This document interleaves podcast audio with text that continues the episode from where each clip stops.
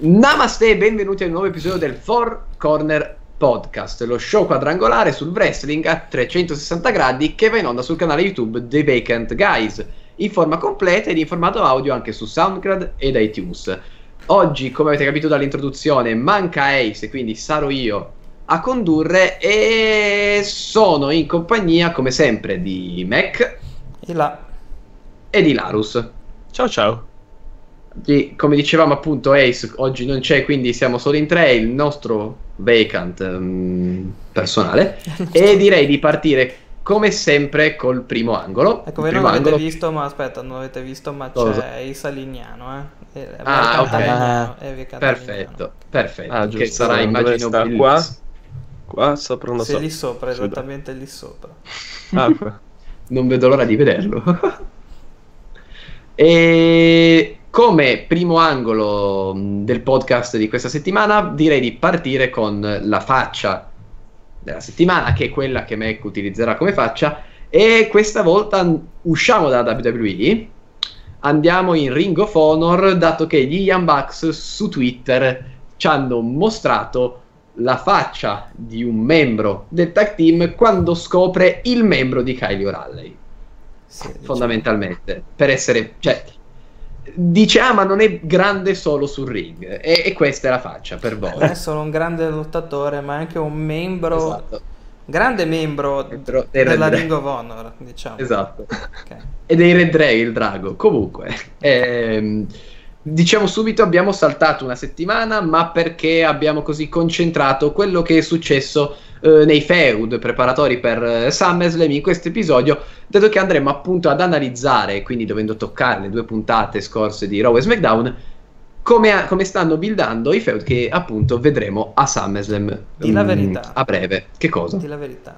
Siamo stati sospesi dal wellness program per una anche settimana. noi anche noi Sì. esatto. Di la Sì. verità. sì lo ammetto Ci siamo drogati io e Dux di G1 Climax. non si fa Non si fa. Non si Solo fa. Troppo G1, troppo. troppo, troppo giù. Sono state No, trovate adesso- tracce di G1 nel sangue e li hanno sospesi. Abbiamo le narici alla Strowman. Comunque. Comunque, allora, di- cominciamo con il... Allora, ve lo dico, mentre parleremo dei feud vi daremo anche i nostri pronostici di SummerSlam, quindi pot- saprete che cosa noi abbiamo ipotizzato e lo vedrete anche in grafica. E partiamo subito con Cesaro vs Sheamus. Allora, premetto che a detta di Ace, Edux, Larus e Mac vince Sheamus. Quindi secondo tutti e quattro vince Sheamus perché questo match sarà il primo di un best of seven series. Volete spiegare? beh, spiegate cos'è il best of seven? Ah, Parlatene, a voi. cosa. Vai. Allora, nasce a caso, detto sinceramente, io non capisco il senso, non è una rivalità alla The Rock contro Stone Cold, è una rivalità, non so nemmeno come è nata e perché è nata, non me lo ricordo, forse col draft, forse, volevo entra- entrambi andare a SmackDown, non mi ricordo. Perché. Cesaro voleva dimostrare di, es- di meritare delle posizioni in su e quindi gli ha detto batti Sheamus e dimostrerai di essere forte. Poi l'ho battuto, Sì. detto se lo batti dimostri di avere un title shot e l'ha battuto di nuovo. Roba così. Sì, poi vanno avanti. E praticamente da SummerSlam ci sarà il primo match di una serie di sette match che ci saranno durante puntate settimanali. Non sappiamo se saranno della stessa stipulazione, me lo sono perso. Se sono della stessa stipulazione saranno diversi. Spero che siano Non diversi. l'hanno No. ben specificato. No, secondo me sono singoli, non sono match normali. E comunque ci sarà sette match. Il primo che vince il quarto, cioè quattro match, Mm. vince la Best of Seven Series. Porterà qualcosa? Spero che possa portare una title shot al titolo mondiale. Mi accontento anche di una puntata di Raw, non per forza in pay per view. Spero che porti almeno, sai, giusto per dire, ti sei guadagnato questo. Mhm. Perché se no diventa un po' meh. Però comunque da un lato sono anche contento perché se è qualcosa di innovativo e non sono sempre e solo le, i 3 contro 3 di Raw che ormai ci abbiamo visto per gli ultimi tre anni, io sono contento. Poi dipende come se lo giostrano. Per carità, riusciranno a fare match belli? Sì, di sicuro. Io lo dico già subito, a SummerSlam f- staranno secondo me sotto i tre minuti. secondo me. Roll up. Mm, Ah, vince in fretta. può darsi che un paio di match siano veloci. L'ultimo best of 7, se non ricordo male, è stato un Booker T contro Benoit, che in realtà poi è diventato un Randy Orton contro Benoit, se non mi sbaglio, e aveva vinto Orton. Ma d- Ah. potrebbe- dovrebbe essere l'ultimo best of 7 rilevante. Eh, io non so se Cesaro esce da questa, eh, da questa stipulazione ancora over col pubblico è da main event fisso per i prossimi 15 anni perché obiettivamente secondo me una, una, fai- una faida del genere tenendo conto che poi tra l'altro questi due hanno già lottato nell'ultimo da- dal draft a oggi hanno lottato già almeno due o tre volte uno Mm, contro l'anno. E, cioè no- no- no- non vedo per carità è un qualcosa di nuovo è un qualcosa di è un modo più che altro per trovargli qualcosa da fare eh, al momento però sette match con Shimus uff sarà Beh, Io ammetto... Un'altra cosa, a me piace Shimus. un altro, un altro però Ah, a me vabbè, ma Shimus non è, una, non è drammatico se ti piace assolutamente. nel Sì. senso. A me più che i due atleti, sinceramente, inquieta, la stipu- inquieta il perché sia partito. Nel senso, non è detto che non faranno dei bei match. Cioè, comunque, magari la volta che davvero Shimus fa vedere, ridatemi considerazione che è. E secondo me, te lo dico, più che il World Title porterà più a un cambio di, di- di- di roster da parte del vincitore se vuole, oppure comunque al titolo intercontinentale o degli Stati Uniti. Secondo me serve una... Perché secondo me chi lo vince vincerà anche qualcos'altro, almeno. Sì, Spero. c'è qualcosa sotto, senso. che non sia il super titolone. però- Potrebbe però- essere una shot per il titolo dell'intercontinentale di nuovo. Boh, chi lo sa. Eh, No. sì, no, degli Stati Uniti, no scherzo, degli Stati No. Uniti, non intercontinentale. degli Magari c'è- cioè, se buildano bene il tutto durante i match, può venire carina e risolvono anche un po'. Adesso è molto spento il perché si stiano picchiando, però magari se andando avanti aumenta un po' la tensione tra i due, potrebbe anche non essere malvagio. Magari. Non, non lo boccio a prescindere, ma non dico neanche i miei entusiasmi.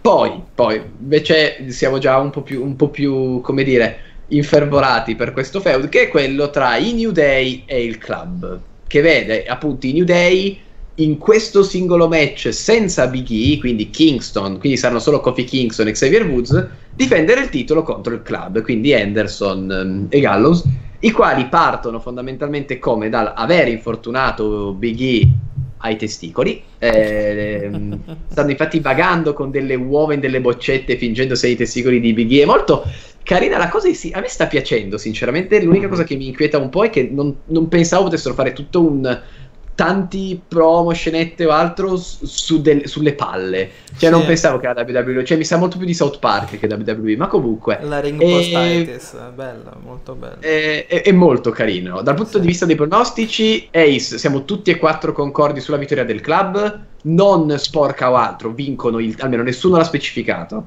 No. Quindi tutti che vincono il titolo. Mm, io parlo, parlo personalmente, ma credo che po- gli altri siano d'accordo. L'idea per cui comunque abbiamo dato anche questo pronostico è quella che possano effettivamente dare il- lo spazio che meritano, posso dare eventualmente cioè, ciò che meritano Gallows ed Anderson. eh, danno credibilità al club come tag team da solo, al di là dei J Styles, e parlano comunque all'idea di club un po' di forza e di potenza, cioè li, li elevano, visto che effettivamente non li stanno tenendo, non sembrano essere presi in grande considerazione in generale, sarebbero molto forti e comunque ricordiamo che i New Day hanno il titolo da più di 300 giorni. No, sì, infatti, ormai è Sì. quasi un anno e ormai hanno fatto anche il giro, nel senso, e- e hanno battuto tutti, tranne, vabbè, ovviamente qualche team a SmackDown che però al momento non credo andrà per il titolo, visto che sono impegnati in qualcosa eh, di loro, i tag team No. di SmackDown, poi ne parleremo magari più avanti. E credo che avendo finito il giro e ormai essendo quasi un anno, mi sembra quasi 365 addirittura. Sì, sono sui 350, giù di là. Una roba del genere, ormai sia arrivato il momento di farli rincorrere per un po', far andare avanti ancora un po' eh, da, da sfidanti più che da campioni. E, Sì. non ci sono granché di team eh, face, quindi potrebbe andare avanti ancora un po' la faida tra il club e il New Day, però bah, come inizio potrebbe essere qualcosa di interessante per andare avanti ancora un mesetto o magari fino al prossimo pay per view esclusivo Raw, di Raw e poi dopo Mhm. vediamo. Poi dopo vediamo. Poi oltretutto una cosa che apprezzo è stata proprio come sono riusciti un attimo a rielevare il club, vabbè facendo le vignette che a me piacciono tantissimo. Ci Sì. Eh, sì, bellissime. Fa molto bullet Però club. comunque... Eh, infatti. eh. Eh, mi è piaciuto perché effettivamente sono usciti da un- una programmazione un- che non è che li ha aiutati moltissimo dal debutto. Vabbè, sono arrivati facendo la faida con gli Usos, ok. Poi dopo Roman Reigns, ok. Poi dopo mh, mi ricordo alla puntata di Raw in cui Anderson in un minuto è stato squasciato da John Cena Mhm. arrivano un po' distrutti, però almeno adesso stanno un po' recuperando. E il Ok. New Day, una cosa che avevo paura, però nell'ultima puntata si sono un po' risistemati, facevano un po' troppo la figura di quelli che se le prendevano e basta. Nell'ultima puntata hanno almeno hanno dato la sensazione che una piccola speranza c'è, però tutti noi l'abbiamo detto, il New Day non esce campione da SummerSlam. No, anche perché tra l'altro c'è sia il match, togliendo lo- la roba con John Cena che è inutile. eh, In generale, dove stanno vincendo? Stanno vincendo in due minuti. Tra l'altro, il club, cioè, potete, gli ultimi match li hanno vinti tutti in pochissimo. Tre mosse e abbiamo vinto. È fortissimo. Vado lì, ti do tre pattoni e vinco. Anche quindi, comunque, in realtà, della serie proprio ah, eh, fateci solo salire sul ring. Un po' siete senza Big E, un po' siamo noi comunque forti. Comunque io non so voi, ma io non è che ne sia poi sicurissimo, eh. No, Io dovevo dare un, dovevo dare un pronostico, ho dato quello, ma non ho la certezza che possa succedere, eh. Nel senso, io mi, ho- è un 60-40 secondo me, non è io sono più sul, proprio- 70, sul 75, però. Mm. Voi siete più convinti. Eh, io ma effettivamente ci sto pensando perché nell'anticamera del cervello ho paura che possono fare il booking un po' così alla buona che arriva Big E. Di secondo me, nuovo. no, secondo me arriva Big E. Sicuro. Sì, beh, lui sta bene, nel senso, non può lottare, ma è vivo, cioè nel senso. Sì, però intendo magari fa qualcosa e costa il match al club, Sì, l'unica paura che ho. Però oppure una cosa interessante sarebbe arriva e costa il match al New Day. Quello sarebbe Può più essere. interessante. Sarebbe carino Però, vabbè, per allungare un po' tutto. Secondo me no, entrare, no, secondo me entra e da, una- da un chair shot o un title shot a qualcuno. Secondo me fa una roba così. Poi come, Un però colpo ci- nelle palle. come ne o un colpo nelle palle, sì, qualcosa di simile potrebbe eventualmente Calcione nelle balle. qualcosa del genere potrebbe succedere benissimo. Non- Io ne ero già convinto a Money in the Bank vincesse il titolo il club eh, e poi infatti non l'hanno fatto. Ve- vedremo. Io spero vivamente di sì perché avrebbe del senso. Poi andando sulle divas, ovvero le atlete. Ah, Ah, no, non si fa. uom- sono donne, ormai sono Sì, donne, no, no. divas niente, basta. Per No, era una per- noi abbiamo la Divas Revolution. Eh, Però adesso tra l'altro non si chiama, ho fatto un, un documentario che si So, lo so, chiama era- Women's eh, Re- non Revolution. Hanno fatto proprio un coso per evitare per sempre la, la parola Divas Revolution. Era una battuta la mia No. sulle divas. eh, lo- No. no, lo dico col cuore in mano che poi magari. No, no, per carità, Sì. non lo so, lo so, lo so, ma adesso proprio hanno fatto un... eh, hanno fatto adesso, ora ora, un, eh, un, un documentario che adesso mi metto a cercare, che è proprio, è proprio evidente che non vogliono più parlare di Divas Revolution mai più nella vita. Ma non so dove adesso, andate avanti pure tranquilli che cerco il nome e ve lo dico. E abbiamo il rematch. abbiamo il rematch per il titolo. Abbiamo il rematch per il titolo. Charlotte contro Sasha Banks, la quale difende appunto il titolo. Da- per i pronostici, tutti e quattro siamo di nuovo concordi sulla vittoria. Siamo di nuovo concordi. Vittoria di Sasha Banks che mantiene il titolo. Io personalmente posso dire che a livello di costruzione della, della faida non c'è nulla di eclatante. Semplicemente ho vinto il titolo a una puntata, in una puntata di Raw, tra l'altro, e Charlotte ha il rematch che si merita. Da una parte abbiamo una Sasha Banks che ha sconfitto eh, due volte di fila, perché l'ha sconfitta sia nel tag che poi a Raw la sera dopo. Mm, una Charlotte campionessa per tanti giorni di fila, vince il titolo, lo mantiene e, mm, e quindi appunto adesso effettivamente il rematch. Io personalmente dico che troverei abbastanza ridicolo lo perdesse, comunque un po' è quello che il pubblico vuole. Da una parte il pubblico vuole Sasha Banks campionessa, vuole, cioè la adora. Comunque a, a NXT è sempre stata costruita come un, un atleta molto molto forte quindi farle comunque fare un ti- eh, mantenere il titolo per un periodo abbastanza lungo, comunque non ridicolo che sia tre settimane, cioè vinci a Raw e poi a SummerSlam che prima per più lo perdi. Sinceramente lo troverei abbastanza brutto a vedersi, e poco, in- poco interessante e stupido. Non so voi cosa ne pensiate. Ma oltretutto, io devo dire, fra tutti i match importanti, è quello per cui nutro meno interesse, perché è come se avessi già visto Raw però sono contento in parte che vince Sasha, sicuro. E se vince Sasha, almeno non ci portiamo ancora. A me non piace una cosa che fa spesso tutte le federazioni di wrestling, è quello di riproporre il rematch successivo mm. e successivo. Almeno rallentano un po' il tutto e a me piace. Però comunque, mm, secondo me, Charlotte ha bisogno di perdere, di cambiare il personaggio. Sì ha bisogno estremamente perché un, si è costruito un bel personaggio, però come il New Day hanno dei, hanno dei personaggi belli, buoni, cioè buoni nel senso ben costruiti, veramente di sostanza, solo che hanno bisogno di cambiare perché iniziano ad essere noiosi. Eh, ne parleremo anche a... di qualcun altro così andando sì. avanti. E se riescono a cambiare, cioè se riesce a cambiare Charlotte, che è una grandissima atleta, poi per carità non vende niente, però è una bravissima atleta e magari, secondo me, stare un attimo, magari, che ne so, girare anche un po' come ha fatto con Jericho, che, che è stato bello il segmento, tra l'altro, che hanno fatto, magari, che ne so, girare anche un po' nelle storie maschili, non farebbe male, secondo me.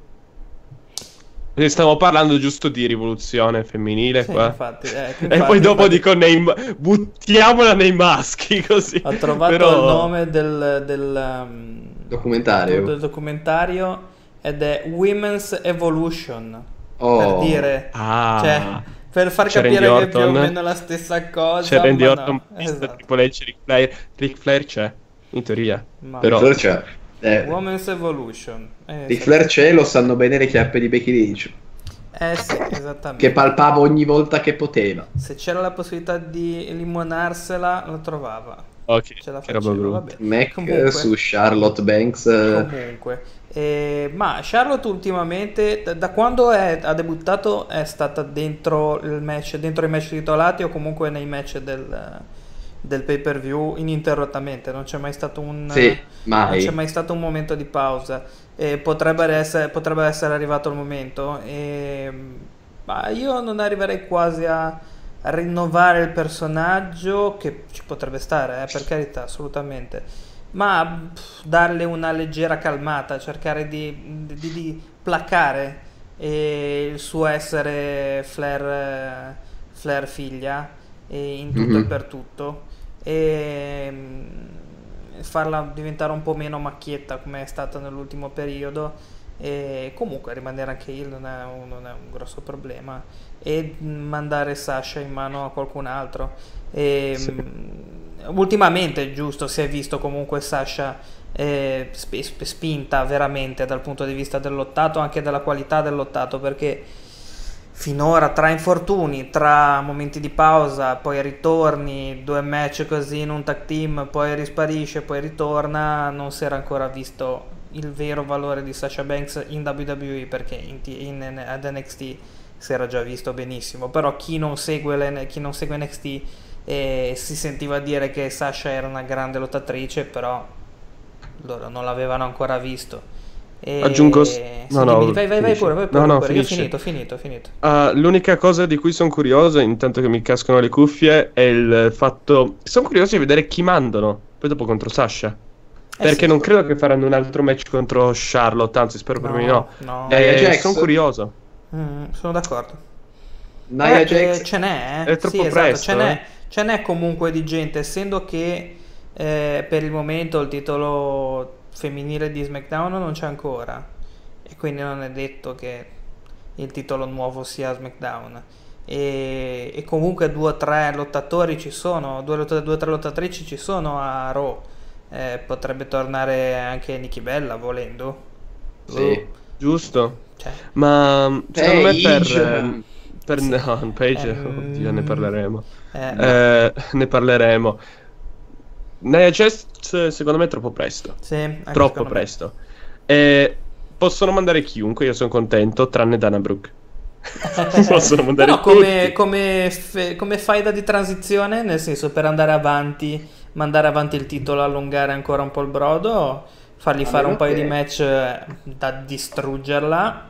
Ma ha già lottato sempre contro Dana Brooke. A quello. meno che Dana Brooke non costi il titolo a Charlotte e facciano Charlotte Dana Brooke poi per allungare per fa- fare roba inutile da Charlotte. Anche perché se riesce a tirare fuori un match da Dana Brooke buono per il titolo in pay per view, cioè io veramente non ho, ho- ho finito ogni, Ah, eh, ogni, ogni elogio per, per Sasha Banks. No, Sasha probabilmente affronterà Lana per l'onore di Rusev.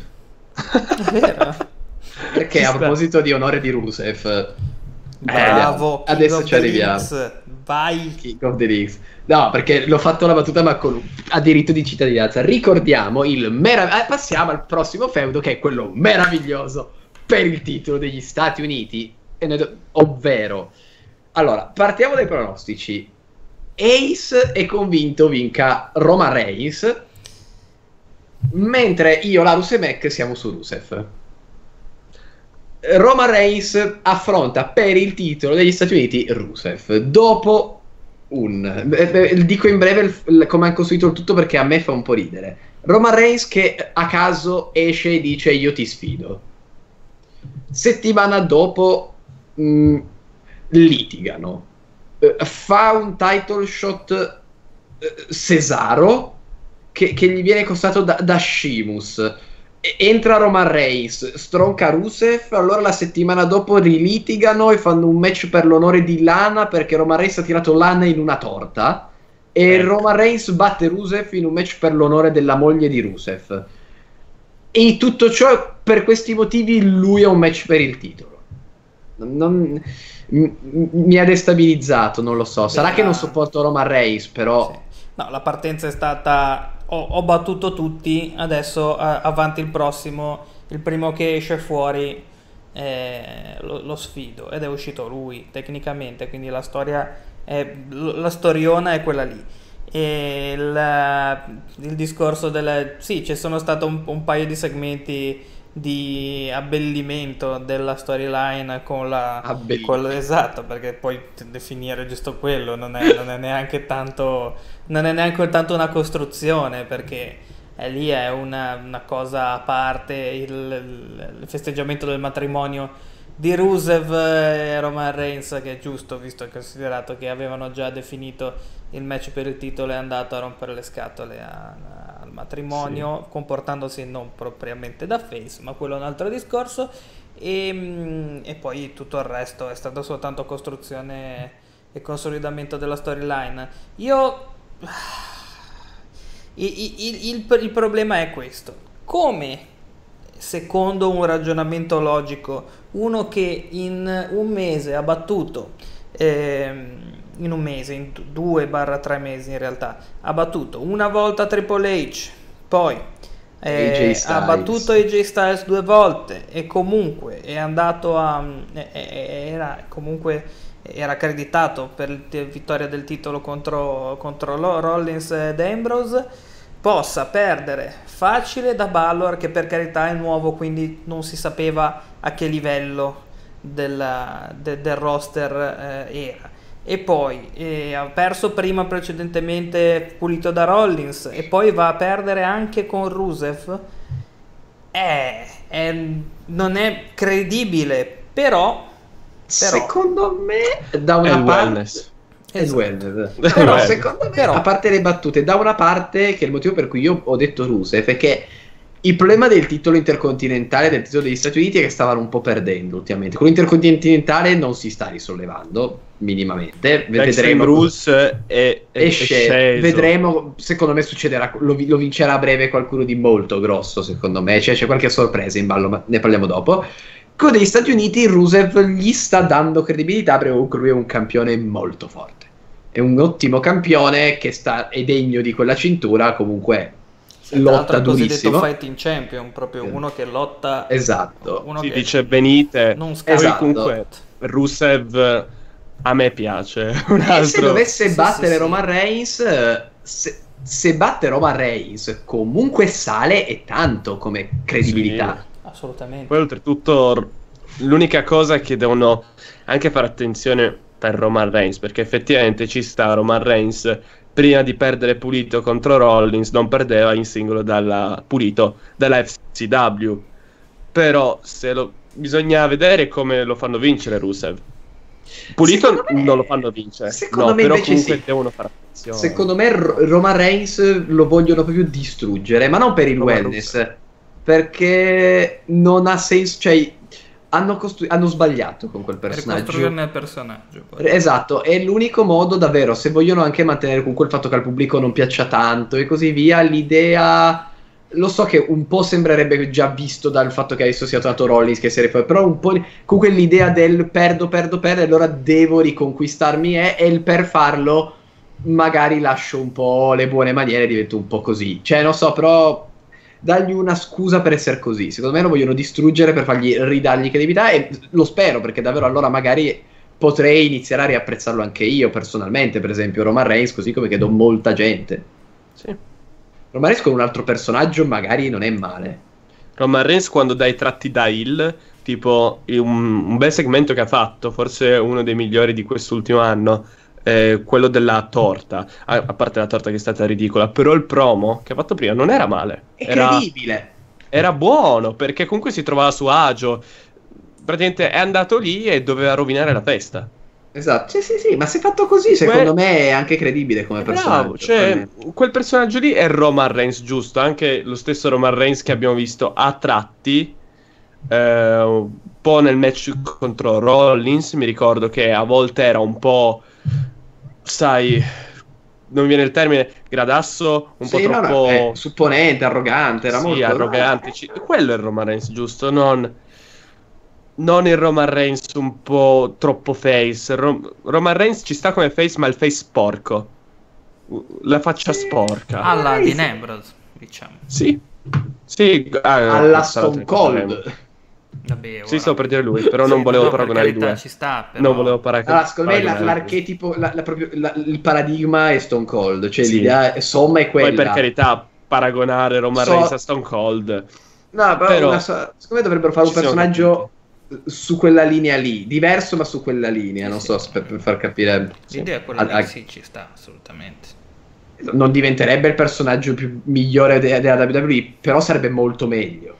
Comunque. Sì. Comunque.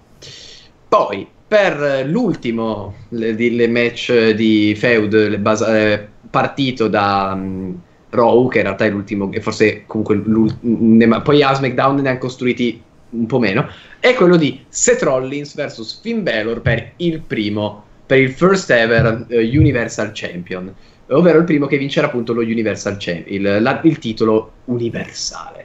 E come l'hanno costruito? Eh, Post eh, Battleground hanno fatto un, eh, una- la prima puntata del Raw separato in cui effettivamente in cui hanno fatto un, un match a qua, due match a, a quattro, ehm, il cui il primo l'ha vinto Finn Balor, il secondo l'ha vinto Roman Reigns e poi si sono sfidati nella stessa serata in una finale che avrebbe designato il number one contender al titolo universale contro Seth Rollins che meritava quella possibilità in quanto comunque avesse perso il titolo il WWE Champion contro Championship contro Dean Ambrose e bla bla bla bla bla. Finn Balor vince il match a 4 schienando Rusev tra l'altro, cioè schierato comunque il campione degli Stati Uniti, vincendo poi pulito contro Roman Reigns e da lì in poi un'escalation di rivalità tra Balor e Rollins che ha, cre- ha costruito secondo me comunque un ottimo match dal punto di vista, cioè un ottimo hype dal punto di vista del pre-match. Io sono curioso di vedere il match e curioso di vedere chi, lo- chi vincerà. con un Rollins che comunque sostiene di essere superiore ovviamente a Finn Balor e di meritare a prescindere il titolo, contro un Finn Balor che gli dice tu non hai fatto nulla per guadagnarti questo titolo, mentre io invece sì.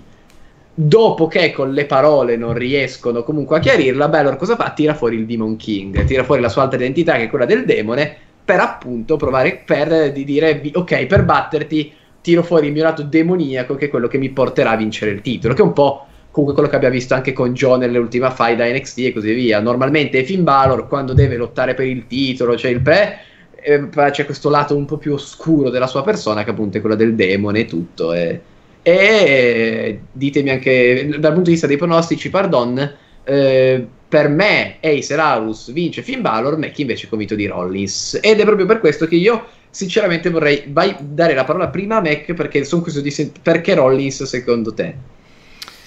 Secondo cioè, me perché da un punto di vista proprio aziendalista, secondo me è, una, è la mossa più um, sicura, è la mossa economicamente più tranquilla. E giustamente Balor è il nuovo, Balor è, il, è, è un, ottimo, un ottimo lottatore, è un ottimo personaggio, è un buon intrattenitore e quindi ci sta, nel senso Sarebbe, sarei assolutamente contento di tutte e due e sono assolutamente contento qualunque sia il risultato, non è, eh, non è assolutamente un problema. Ballor lo reputo assolutamente fantastico, anche se poi vabbè, poi adesso passo anche alla seconda parte. E, ma mh, mm, Rollins eh, potrebbe essere quanto di più tranquillo per eh, traghettare Raw in questo periodo che non sta andando poi così bene dal punto di vista dei, degli ascolti. E, um, un, Valore, un, un um, Rollins il forse campione eh, potrebbe essere un buon traghettatore per tanti mesi della cintura. Poi magari continuare anche col feudo con Balor, eh, ma va benissimo. E la, um, dal punto di vista invece tecnico proprio squisitamente mm, ma, ma, Mark, diciamo Smark facciamo, e ehm, Balor ha bisogno prima di qualcuno che o gli insegni a fare dei promo o, li, o parli per conto suo, perché non... Infatti ho visto già mm. Edo così allora, io dire? Sì, posso dire d- due cose riguardo. La prima è che gli possono dare il coach di AJ Styles. Sì, è vero, è vero. Che è diventato un mago sì, dei promo, esatto. è diventato bravissimo. È sì, ne parleremo magari. Esatto, poi un giorno ne parleremo. Che, se- che, secondo me potrebbe essere beh, divertente. Il fatto che a quanto pare abbiano schedulato per molte più ore rispetto a quelle che siano quelle in cui appare Lesnar Poleman. Eh sì, infatti. A quanto infatti, pare Poleyman l'hanno assunto per più ore di quante Lesnar invece ha su, quindi vuol dire che gli daranno qualcun altro. Gli diamo eh, Balor. Eh, sarebbe, Balor campione. Eh, sarebbe il caso. Balor, cam- sarebbe Balor il caso. campione. Balor campione con Poleyman a fargli promo, io, io cioè va bene. Sì, sì. Bene. Eh, beh, c'è anche un'altra cosa da dire. Balor rende di più da Hill.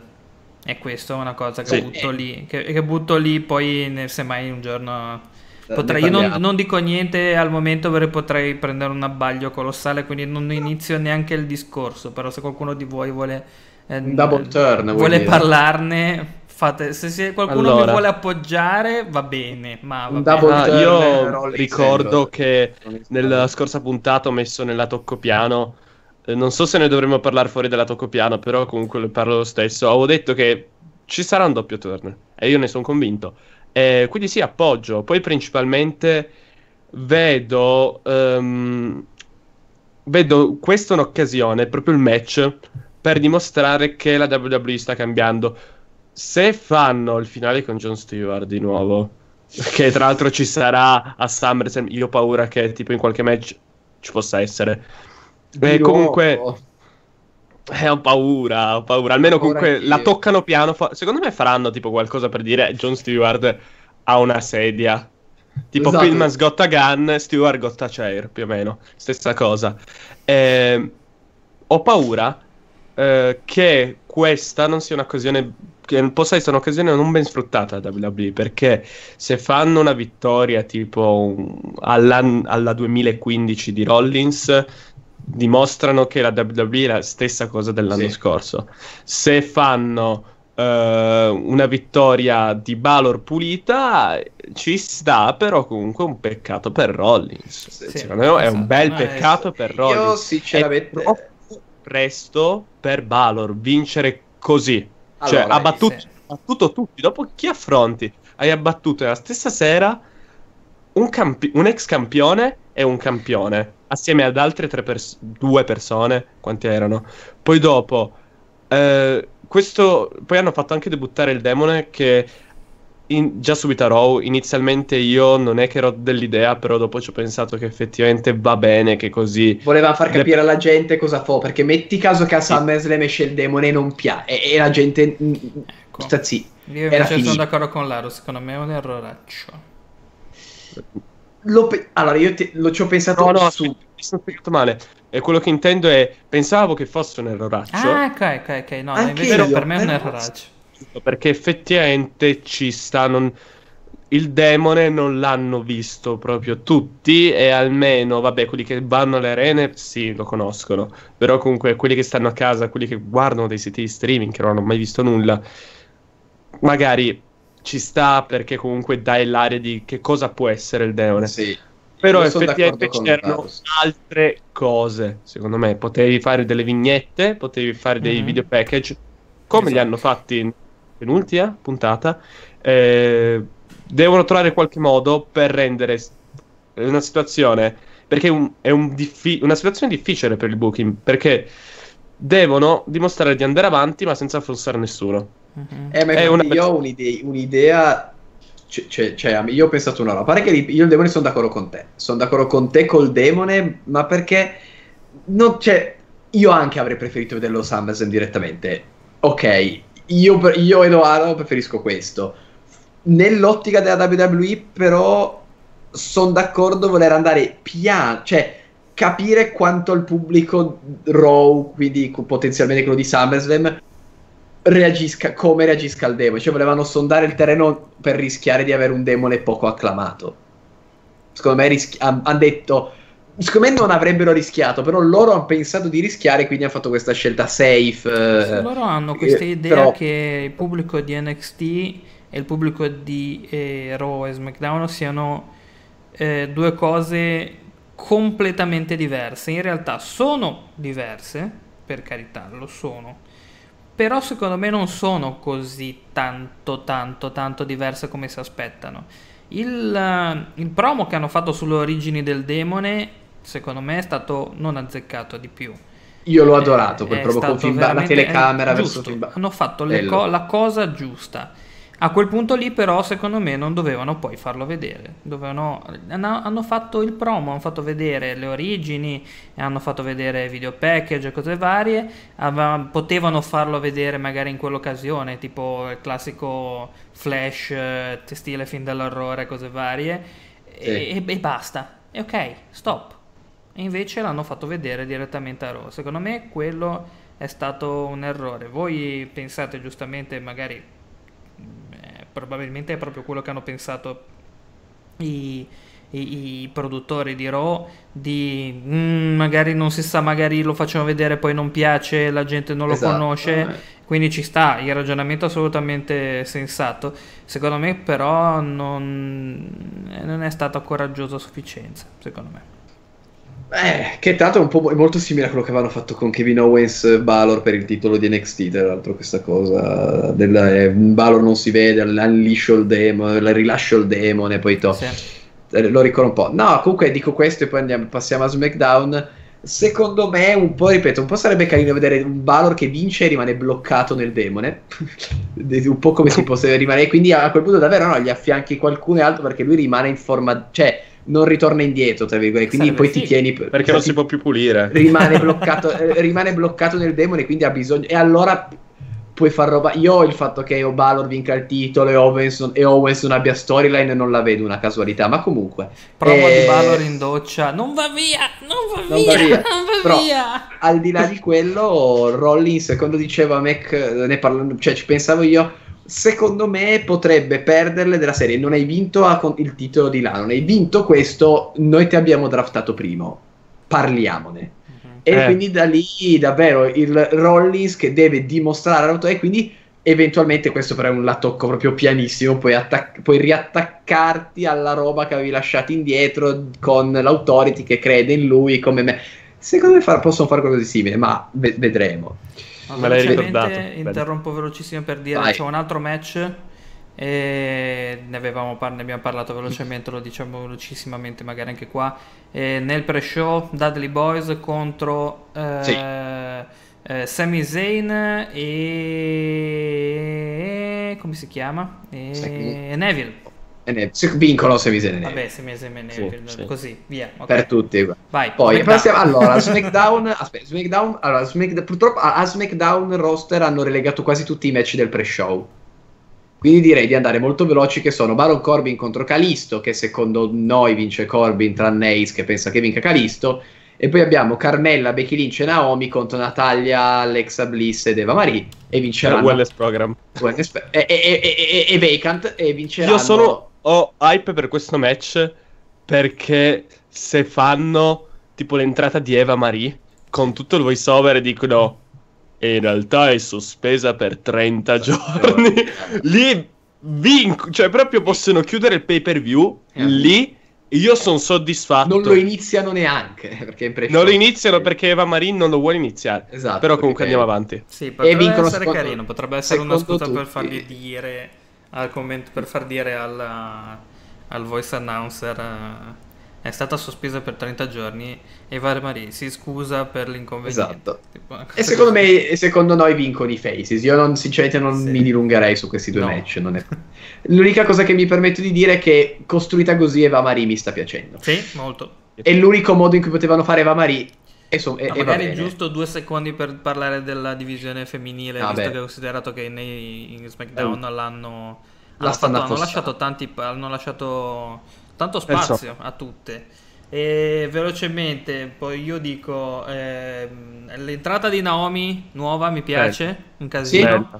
Eh, non sono molto appassionato di, di, quel genere musicale, ma tutto il, sì, tutto il comparto luminoso e di musica, la, la nuova, la, il remix della sua intro e cose varie, eh, non è male. In più lei non è una brutta lottatrice. Magari no, Naomi è semplicemente sottovalutata. È, esatto, è assolutamente finale, sottovalutata come...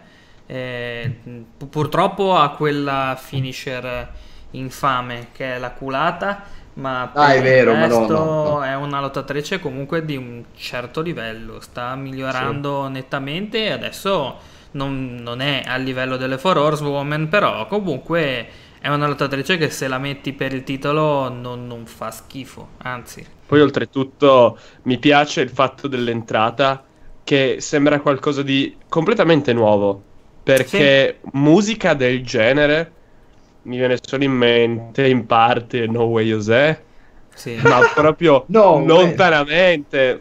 Ecco, ah, sì. tag team misto tra loro due, chi lo sa, però vedremo. Tutto l'impacchettamento più che altro è, gio- è giovane, è nuovo, è una cosa che sì. non, eh, non, era, non, era, preventivato assolutamente e non, non, ce lo si aspettava per nulla. E il resto, vabbè, Eva Marie, hanno trovato un personaggio per Eva Marie, fantastico. Carmella, non so cosa ci faccia arrivare, fa lo stesso. Carmella. E invece a me piace Alexa Bliss molto più di Carmella. A chi non piace Alexa Bliss? Vabbè, anche no, in quel come senso. lottato, sì, okay. no, Alexa Bliss, no, anche a me. A me di Alexa Bliss piace la psicologia che mette lei, cioè il personaggio come, eh, ca- come, come reagisce durante i match, tipo quando il, quando sì, non va il pinfall che si mette a fare cioè, poi è l'unica l'unica che ha potuto rendere interessanti Blake e Murphy ricordiamo sì, esatto l'unica piccola e tignosa diciamo mi piace. Sì, sì, sì, sì, sì, Non c'è non, da, eh. da, lì a dire che il roster di SmackDown è profondo, è un altro discorso. Però, però comunque, ci devono lavorare. Comunque, Sasha, bene. secondo me, eh, Bailey andrà a SmackDown. Ehm, sì. eh, non lo so, potrebbe avere l'effetto, l'effetto Finn Balor andare a Raw perché è troppo, è troppo grossa come star per andare a SmackDown. Certo, Bailey a SmackDown sarebbe la risoluzione di ogni problema di, di, di roster femminile di SmackDown, però co- chi c'è a livello di Bailey Vabbè, ma- a SmackDown? Ah. Becky, Mm. Forse, Sì. che ormai Sì. ha fatto una delle grandi brutte figure Eva con Marie. Natalia. esatto, Eva Marie. E c'è Eh, veramente c'è, c'è poco, nel senso, c'è poco, secondo me sarebbe sprecata a SmackDown. Però comunque, dove va va, l'importante è che arrivi prima o poi, poi ne parleremo anche di quello. Così come è sprecato, secondo me, un po' lo spazio. Apollo Crews tantissimo perché. per- cioè, perché? Parliamo del titolo interco- Lascio da- gli ultimi due grandi da solo, così questi andiamo un po' più veloci. Mhm. Apollo, il titolo intercontinentale, che tra l'altro non- voci- si vociferava fosse nel pre-show. Girava voce, però alla fine Hanno l'hanno spostato in 30 main card. Eh. L'hanno spostato in main card alla fine. Sì, ma ci sono 30 Perfetto. match in... Uh, The Miz difende il titolo intercontinentale contro Apollo Crews. Allora, parliamone un attimo. The Miz come, titoli, allora, come possessore dei titoli intercontinentali in sé non mi dispiace. Così come, visto il personaggio di The Miz, secondo me era in grado di tirare fuori qualcosa da Apollo Crews come personaggio. Non l'ha fatto, cioè non, l'ha- non gliel'hanno fatto fare. Sì. Sì, non La vera domanda spazio. quindi è: perderà il titolo sporco? Perché i pronostici sono tutti e quattro. Abbiamo detto che vince The Miz. In grafica non abbiamo potuto scriverlo. Io sostengo lo vincerà sporco The Miz. Perché vogliono dare poi un mesetto, cioè entro il pre per view dopo a The Miz per tirar fuori un carattere ad Apollo Crews. E quindi, anche se poi perde di nuovo, dare del mordente ad Apollo o perché comunque ci sta con la cosa che sbagliai. No, cioè è un po' come se lo volesse portare al suo limite. Vogliamo dare un'identità ad Apollo Crews? Oppure gli- gli- glieli facciamo perdere, quindi non ha ca- cioè il carisma non è alto, il personaggio non c'è. L'unica cosa che lo può salvare è il lottato. E dal punto di vista del lottato me lo fai anche perdere. Cioè, cos'è- cioè secondo me ri- rischiano di affossare Apollo. Sì. Deve vincere questo titolo. Deve vincere questo titolo. s- O ne esce so- so- sotterrato. Ma La eh, cosa è, gli dai è un risu- carattere, lo perde ora e poi gli dai un carattere per il rematch. E quindi allora è un po' più dolce, ma è dolce ma amara magari la sconfitta al rematch. O semplicemente stanno buccando male Apollo Crews. Sì, Ecco, stanno bravo. buccando malissimo. Io l'ho detto, forse, in- forse è probabile che l'abbia detto in quasi tutte le puntate del podcast.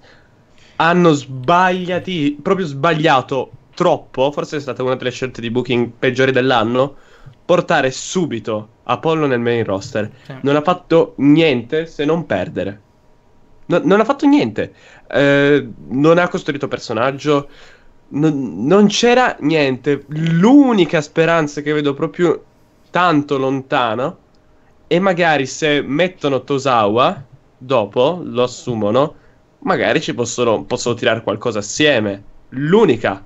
Cioè, l'unica cosa che riesco a vedere o lo riporto a NXT, che è brutto, No, però è troppo brutto. è brutto, però effettivamente cosa puoi fare se questa faida veramente non va bene?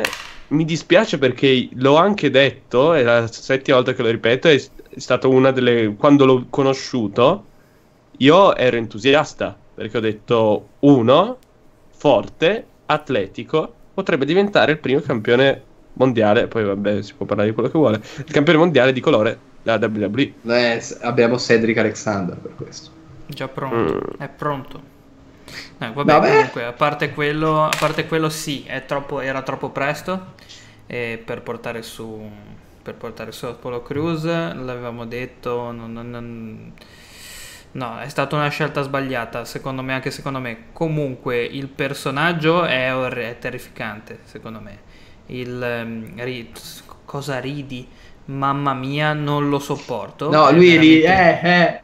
È allucinante. Tra l'altro, credo che sia proprio spinto così, fatto apposta. Quindi, non è un- una sua mancanza di. Una sua mancanza, mancanza di carisma vera e propria. Cioè, lui non è che al microfono sia. sia, cioè- cioè, sia The Rock. Però, comunque, in ogni caso, credo che sia anche una volontà WWE di andare così leggeri col suo personaggio. E proprio leggeri proprio dal punto di vista del, del cervello, a quanto pare, perché sembra veramente scemo a tratti e in più non nascondono granché le sue poche capacità al microfono eh, il feud, il feud, la faida in questo di, di, proprio di precisa, questa faida è, è, stata praticamente costruita a zero, sì. almeno. Cioè, io non ho, non ho, visto una costruzione a questo match. Ha vinto una Royal Rumble. Sì, e basta, è una Battle è finito, Royale. È finito lì, non c'è stata no, neanche grande integrazione, inter, interazione tra i no. due.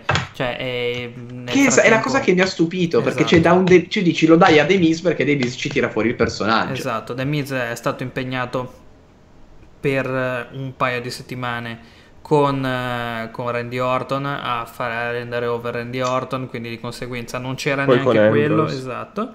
Poi, esatto, poi Ambrose, è come se fosse completamente disinteressato alla, alla questione.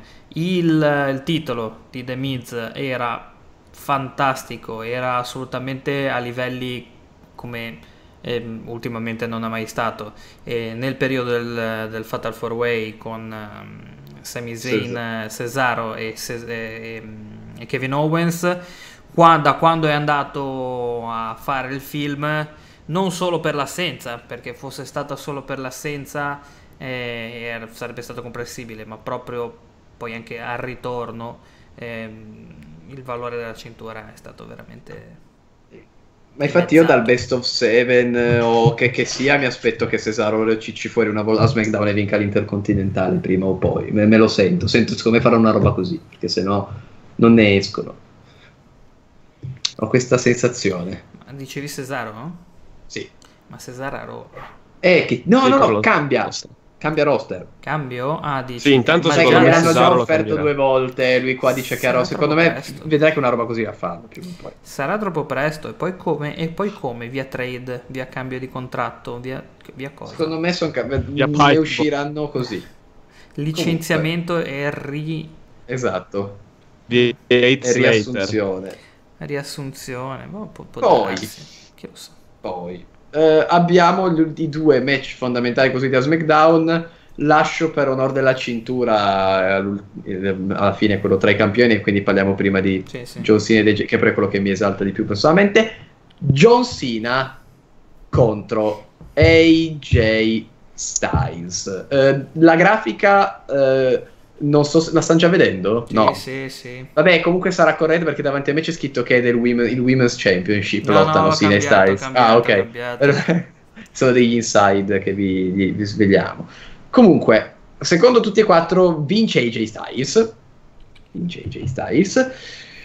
E qual è la base di, del feud? Uh, eh, AJ Styles sostiene in, in dei promo di fattura eccellente, è stato meraviglioso AJ Styles. Io adoro la catchphrase beat up John Cena, mi piace tantissimo, ogni tanto me la ripeto mentre cammino, beat up John Cena.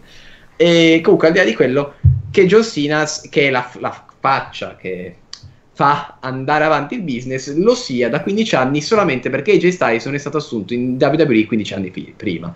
Della serie, avessero assunto me tu non saresti nessuno, perché io sono meglio io sono meglio di te, sono meglio di quello che rappresenti, della tua idea, del tuo concetto, del fatto che, come ha detto nel promo, eh, non è giusto, sono stupidi i padri che dicono al figlio che arriva, ah, sei arrivato secondo, bravo, no, sei arrivato secondo, hai perso, tu devi vincere, devi essere il migliore, io sono il migliore, quindi ti batterò, tu sei costretto comunque ad accettare, tu la mia sfida per come sei fatto, perché sei John Cena, sei il tipico John Cena, e quindi io distruggerò ciò che rappresenti la base, correggetevi se sbaglio, è questa. Cioè, sì, sì, sì, e, e, e, questo è quello. E quindi è il classico match in cui c'è il, il AJ Styles che ha lottato per anni e anni fuori da WWE e non ha, come diceva lui, io non avevo bisogno della WWE, per quello non, so, non ero qui, perché comunque ero fuori a lottare. Mentre invece tu sei stato solo qua, quindi chissà fuori cosa avresti fatto in realtà John Cena, magari non, facevi, non combinavi nulla che lotta appunto contro John Cena, che è il solito, è, è, il solito cioè è John Cena, è quello che John Cena rappresenta. Esattamente. E dite, cioè parlatene voi. È abbastanza secondo me palese perché AJ Styles vincerà, perché deve perché cioè, per i promo che hanno costruito e tutto, se AJ Styles perde ne esce troppo, cioè non può vincere John Cena. Se vince John Cena davvero distrugge AJ Styles.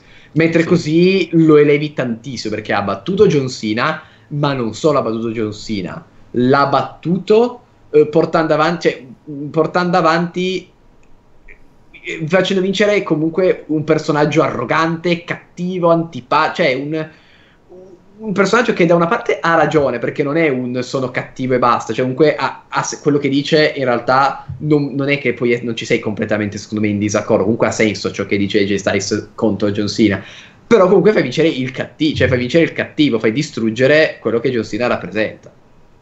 Hai detto tutto.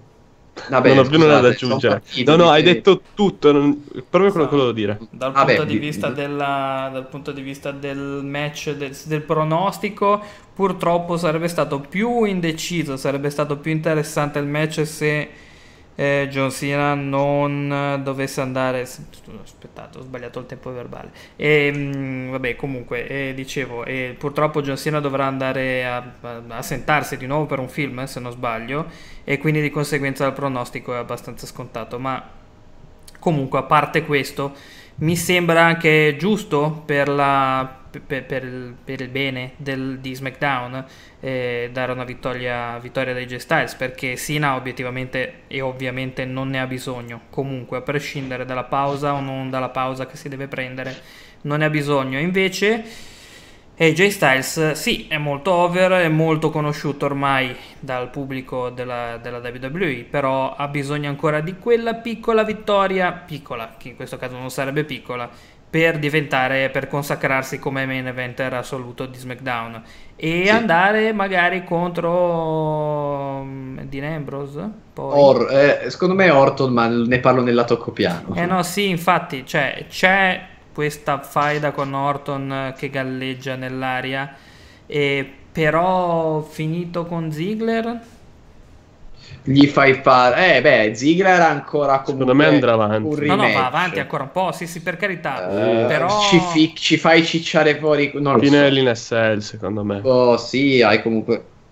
Sì, so comunque dei mesi, Ce la possono senso, fare. Sì, no, ci sta, ci sta, per carità. Poi, ultimo match, lega- eh, penultimo, scusa. Ah, è vero, di tutto ciò stiamo... perché ce n'è un interbrand, allora teniamolo per Sì, no, ultimo due l'interbrand. Sì, io ho Sono- fatto una grafica a parte per l'interbrand. eh. Sì, sì, infatti, infatti i, due interbre- i due interbrand li diciamo dopo, sì, Sì, infatti sì, ho, giusto, ma io ho messo in ordine apposta per questo. ehm, li ho tenuti qua. fi- no, in realtà no, solo un interbrand, scusa, Enzo e Case contro Jericho Owens non è interbrand. di Raw. Ah, è vero, sono uno stupido, vabbè. Giusto, dimenticavo, vabbè, comunque, eh, vabbè, a Raw comunque. c'era comunque, eh, secondo, comunque solo secondo Ace vincono Jericho e Owens, secondo me Larus e Mac, Enzo e Case. Eh, comunque, eh, ultimo match solo di SmackDown, Dean Ambrose difende il titolo contro Ziggler. Allora, i pronostici, secondo Ace vince Ziggler, secondo me Ambrose, secondo Larus no contest, secondo Mac Ambrose. Io devo dire la verità, tra tutti, essendo stato un po' via per motivi, eh, ho seguito poco questa faida, quindi sinceramente lascerei parlare voi. Cioè, quello posso ri- riassumo brevemente solo sul fatto che Ziggler ha vinto un match, erano in 6 se non sbaglio, erano Apollo Crews, Baron Corbin, Styles, eh, Bray Wyatt, Ziggler e l'ultimo non John me lo Cena. ricordo, e John Cena per il number one contender, vince Ziggler e Schienando style, tra schienando. AJ Styles che però secondo me era l'unico che giustamente lì doveva prendere lo schienamento, cioè in Sì, quella match lì sì, era giusto lo così, era giusto così anche perché dare, per dare a Ziggler un pochino di legittimità. Direi che era giusto così. E però lascerei voi. E, vabbè, vado io che ho la, la tua stessa idea fondamentalmente. Andate. E vabbè, che è comunque più o meno la stessa anche di Larus se non sbaglio, visto e considerato comunque il, il pronostico. Beh, eh, si andrà avanti, si andrà avanti probabilmente perché non c'è un vero e proprio face per, eh, per ve- vero un vero e proprio contendente per Ambrose che sia un heel o un twinner o un qualcosa del genere. E, mh, Ambrose in sé per sé adesso non è più un vero e proprio face, No, quindi, no. mh, quindi si può dare un nuovo contendente che sia face o che sia il indipendentemente da, eh, dall'allineamento però adesso chi veramente ehm, potrebbe eh, essere il prossimo contendente è occupato quindi di conseguenza non è, non è possibile sia che sia un Orton sia che sia un AJ Styles ehm, ora sono tutti e due occupati e saranno occupati ancora per un po' di tempo quindi non credo che mh, si andrà diverso da uno Ziggler per ancora fino al prossimo pay per view, oserei dire anche, non solo questo, ma anche no, cos'è No Mercy? Se non mi sbaglio. Il prossimo sì. è No Mercy, no Mercy. di SmackDown. Quindi probabilmente lo sarà anche, anche a No Mercy, eh, il contendente per il titolo Ziggler. E, um, Ziggler ha fatto vedere, a parte Ambrose che ormai più o meno abbiamo capito su, si sta, su cosa si è stabilizzato, bel personaggio, sicuramente migliorato dal periodo dei feud un po' opachi un po con uh, Jericho e compagnia, quindi di conseguenza il personaggio in sé è migliorato, il lottatore comunque non si è mai messo particolarmente in discussione, non è comunque un buon lottatore, è sempre comunque un bel performer. E Invece Ziggler, che era opaco, opa, opa, opacissimo direi, opachissimo, sì, più italiano, in, negli ultimi anni ha fatto vedere con un paio di promo veramente fantastici e comunque con delle prestazioni in ring eh, di, essere, di valere ancora il main event. E mm. Non lo vincerà, non no. credo che ci sia neanche in un eventuale rematch oppure tre sfide eh, la possibilità che possa portarsi a casa il titolo almeno per un mesetto, ma neanche anche meno. E quindi penso che la faida la stravincerà eh, Ambrose. E Come è giusto che sia. Un sia, di transizione, tutto sommato sì. Dispiace un po' per Ziggler perché comunque è un bel performer. Eh, quello che dice... Mh, mm, Intercontinentale magari? Ma sì, vabbè, ci sta assolutamente, che possa tornare indietro in, quella, in quell'ambito lì ci può stare. Il, quello che dice, eh, che dice Jim Cornette, che è la nuova incarnazione di Mr. Perfect, forse è un po' troppo, però non è così tanto diverso, è così tanto distante dalla verità. È veramente un ottimo performer in tutto e per tutto, fa, sa fare veramente qualsiasi cosa e, ehm, tra l'altro ha un, sacco, ha un, sacco di credibilità di strada a quanto pare, da quello che eh, narrano in giro anche nella vicenda di Conor McGregor di cui parleremo poi più avanti. E forse, vediamo un po'. Eh, comunque, tra, comunque, anche lui per i promo dico solo che Bobby Roode è, è arrivato in WWE Van, e AJ Styles e, e Ziggler fanno dei bei promo. Io sì, inizio ma... a vedere gli stai insegnando, probabilmente. No, probabilmente. Sinceramente, io sono il match Ziggler e Ambrose è il match che attendo di più. Ah. Perché l'hanno costruito in una maniera tale che mi importa. Mi importa mm-hmm. come può andare il match, mi importa per Ziggler. Perché anche se quel, il fatto di Ziggler che esce fuori, come ha detto Mac, da un periodo in cui ha non contava, considerando che l'anno scorso forse ha fatto la faida con Rusev peggiore del decennio. Um, è uscito male, malissimo, malissimo. però è, hanno dato un senso alla storia, hanno dato un senso al fatto che sei uscito male, però comunque ha trovato questa nuova fiamma, però Ambrose fa il campione che dice non è così perché non vuoi abbastanza. E quello che stanno facendo in questa faida è una cosa che sono riuscito a fare molto bene, è rendere Ziggler un, um, uno delle top star di SmackDown, se vogliono. Per, non proprio top ai livelli di ovviamente no. G-Style John Cena, però comunque un buon upper carder perché manca l'upper card a SmackDown, e quello è palese. Ed è un buon modo e sembra starci piuttosto bene. Poi, oltretutto, la sua esperienza ha cacciato dei promo bellissimi, fantastici, e sono curioso. Secondo me finirà in una contest, perché ovviamente di, nelle interviste o comunque ha sempre detto se non va a SummerSlam la mia carriera non ha senso. E vogliono spingerlo oltre. Secondo me ci sarà Bray Wyatt. Probabile, possibile. Non può essere. Che diventa un triple threat? D'altronde Magari possiamo mettere lui Bray Wyatt titolo. non ha niente da fare esatto. questo, questo weekend. Sì, vedremo. Eh, un bel running così rotante di Bray Wyatt potrebbe effettivamente non essere... Cioè, potrebbe succedere, non è così detto che non succeda. Così come, secondo me, eh, a proposito di run-in, eh, è al mio lato piano dello scorso episodio del podcast, e si rifà al main event di SummerSlam, che sarà Brock Lesnar contro Randy Orton. Allora, secondo Ace e Larus vince Lesnar. Secondo Memek vince Orton. La questione, la, la questione, è semplice. Hanno schedulato Lesnar contro Orton al, in stile UFC. Cioè, eh, match tra quei due. Boh, il main event sarà Lesnar contro Orton. Non abbiamo un motivo di storyline fondamentale. Cioè, poi, se non sbaglio, qualcosina in realtà l'hanno tipo mezzo detto, no? Orton che voleva dimostrare di essersi ripreso dall'infortunio in toto, riuscendo a battere lei. Però di Vai hanno molto annunciato in stile, boh, combattimento secco, questo qua è quello che avrete. Lesnar contro Orton. Mm, nel corso delle settimane si sono invasi. Uh, Orton ha fatto un archeio a Lesnar a Raw. Uh, Lesnar è poi andato a SmackDown a fare un F5 a Orton uh, a casa sua. Insomma, si sono un po' picchiati. Paul Heyman che manda over Brock Lesnar. Miz che lo fa con Orton a Miz TV. Insomma, costruiti piano piano e quindi avremo appunto il match tra Brock Lesnar e Randy Orton. Allora, secondo me vincerà Randy Orton perché uh, un po' per la cosa comunque dello scandalo di Lesnar in generale e un po' perché ok Lesnar va bene, però visto comunque quanto sta in WWE rispetto a quanto Orton un po' stesse perdendo, hanno più bisogno di pompare Lesnar, Orton che Lesnar in questo momento, secondo me, gli serve di più Orton di Lesnar, secondo me, e quindi vogliono dare a Orton il fatto di aver battuto Lesnar. Inoltre, se Orton batte Lesnar, Orton stesso, se battuto da qualcun altro, può mandare, può far diventare chiunque poi riuscirà a batterlo fortissimo. Perché comunque lui è quello che ha battuto Lesnar, quindi immaginatevelo poi eventualmente perdere. Così rifai comunque partire la catchphrase dell'out of nowhere, dell'arcade, cioè ricostruisci proprio in generale Orton con questo feud, con Lesnar in generale, e vincendolo secondo me gli dai effettivamente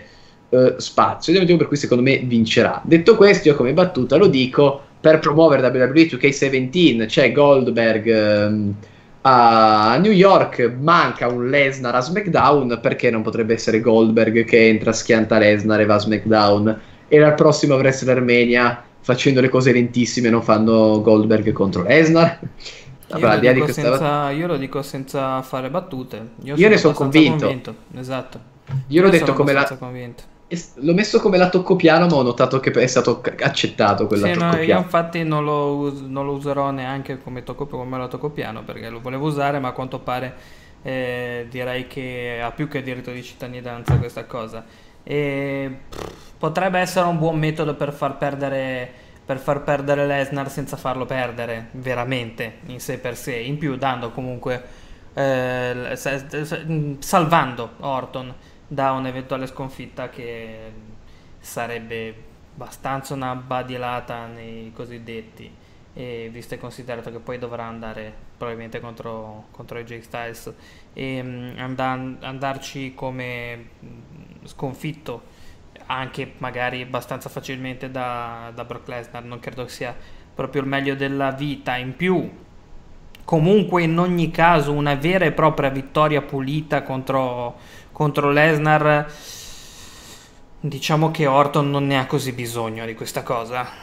È abbastanza è già abbastanza over di suo in più il ritorno in più il passato in più il nuovo personaggio come già detto negli altri negli altri, negli altri podcast costruito al periodo di Spear Spear Spear di Edge eh, con la grande forza dell'archeio fuori dal nulla eh, che potrebbe risolvere qualsiasi match anche, anche con il Padre Eterno e farlo uscire, farlo finire in, Secondo me sì.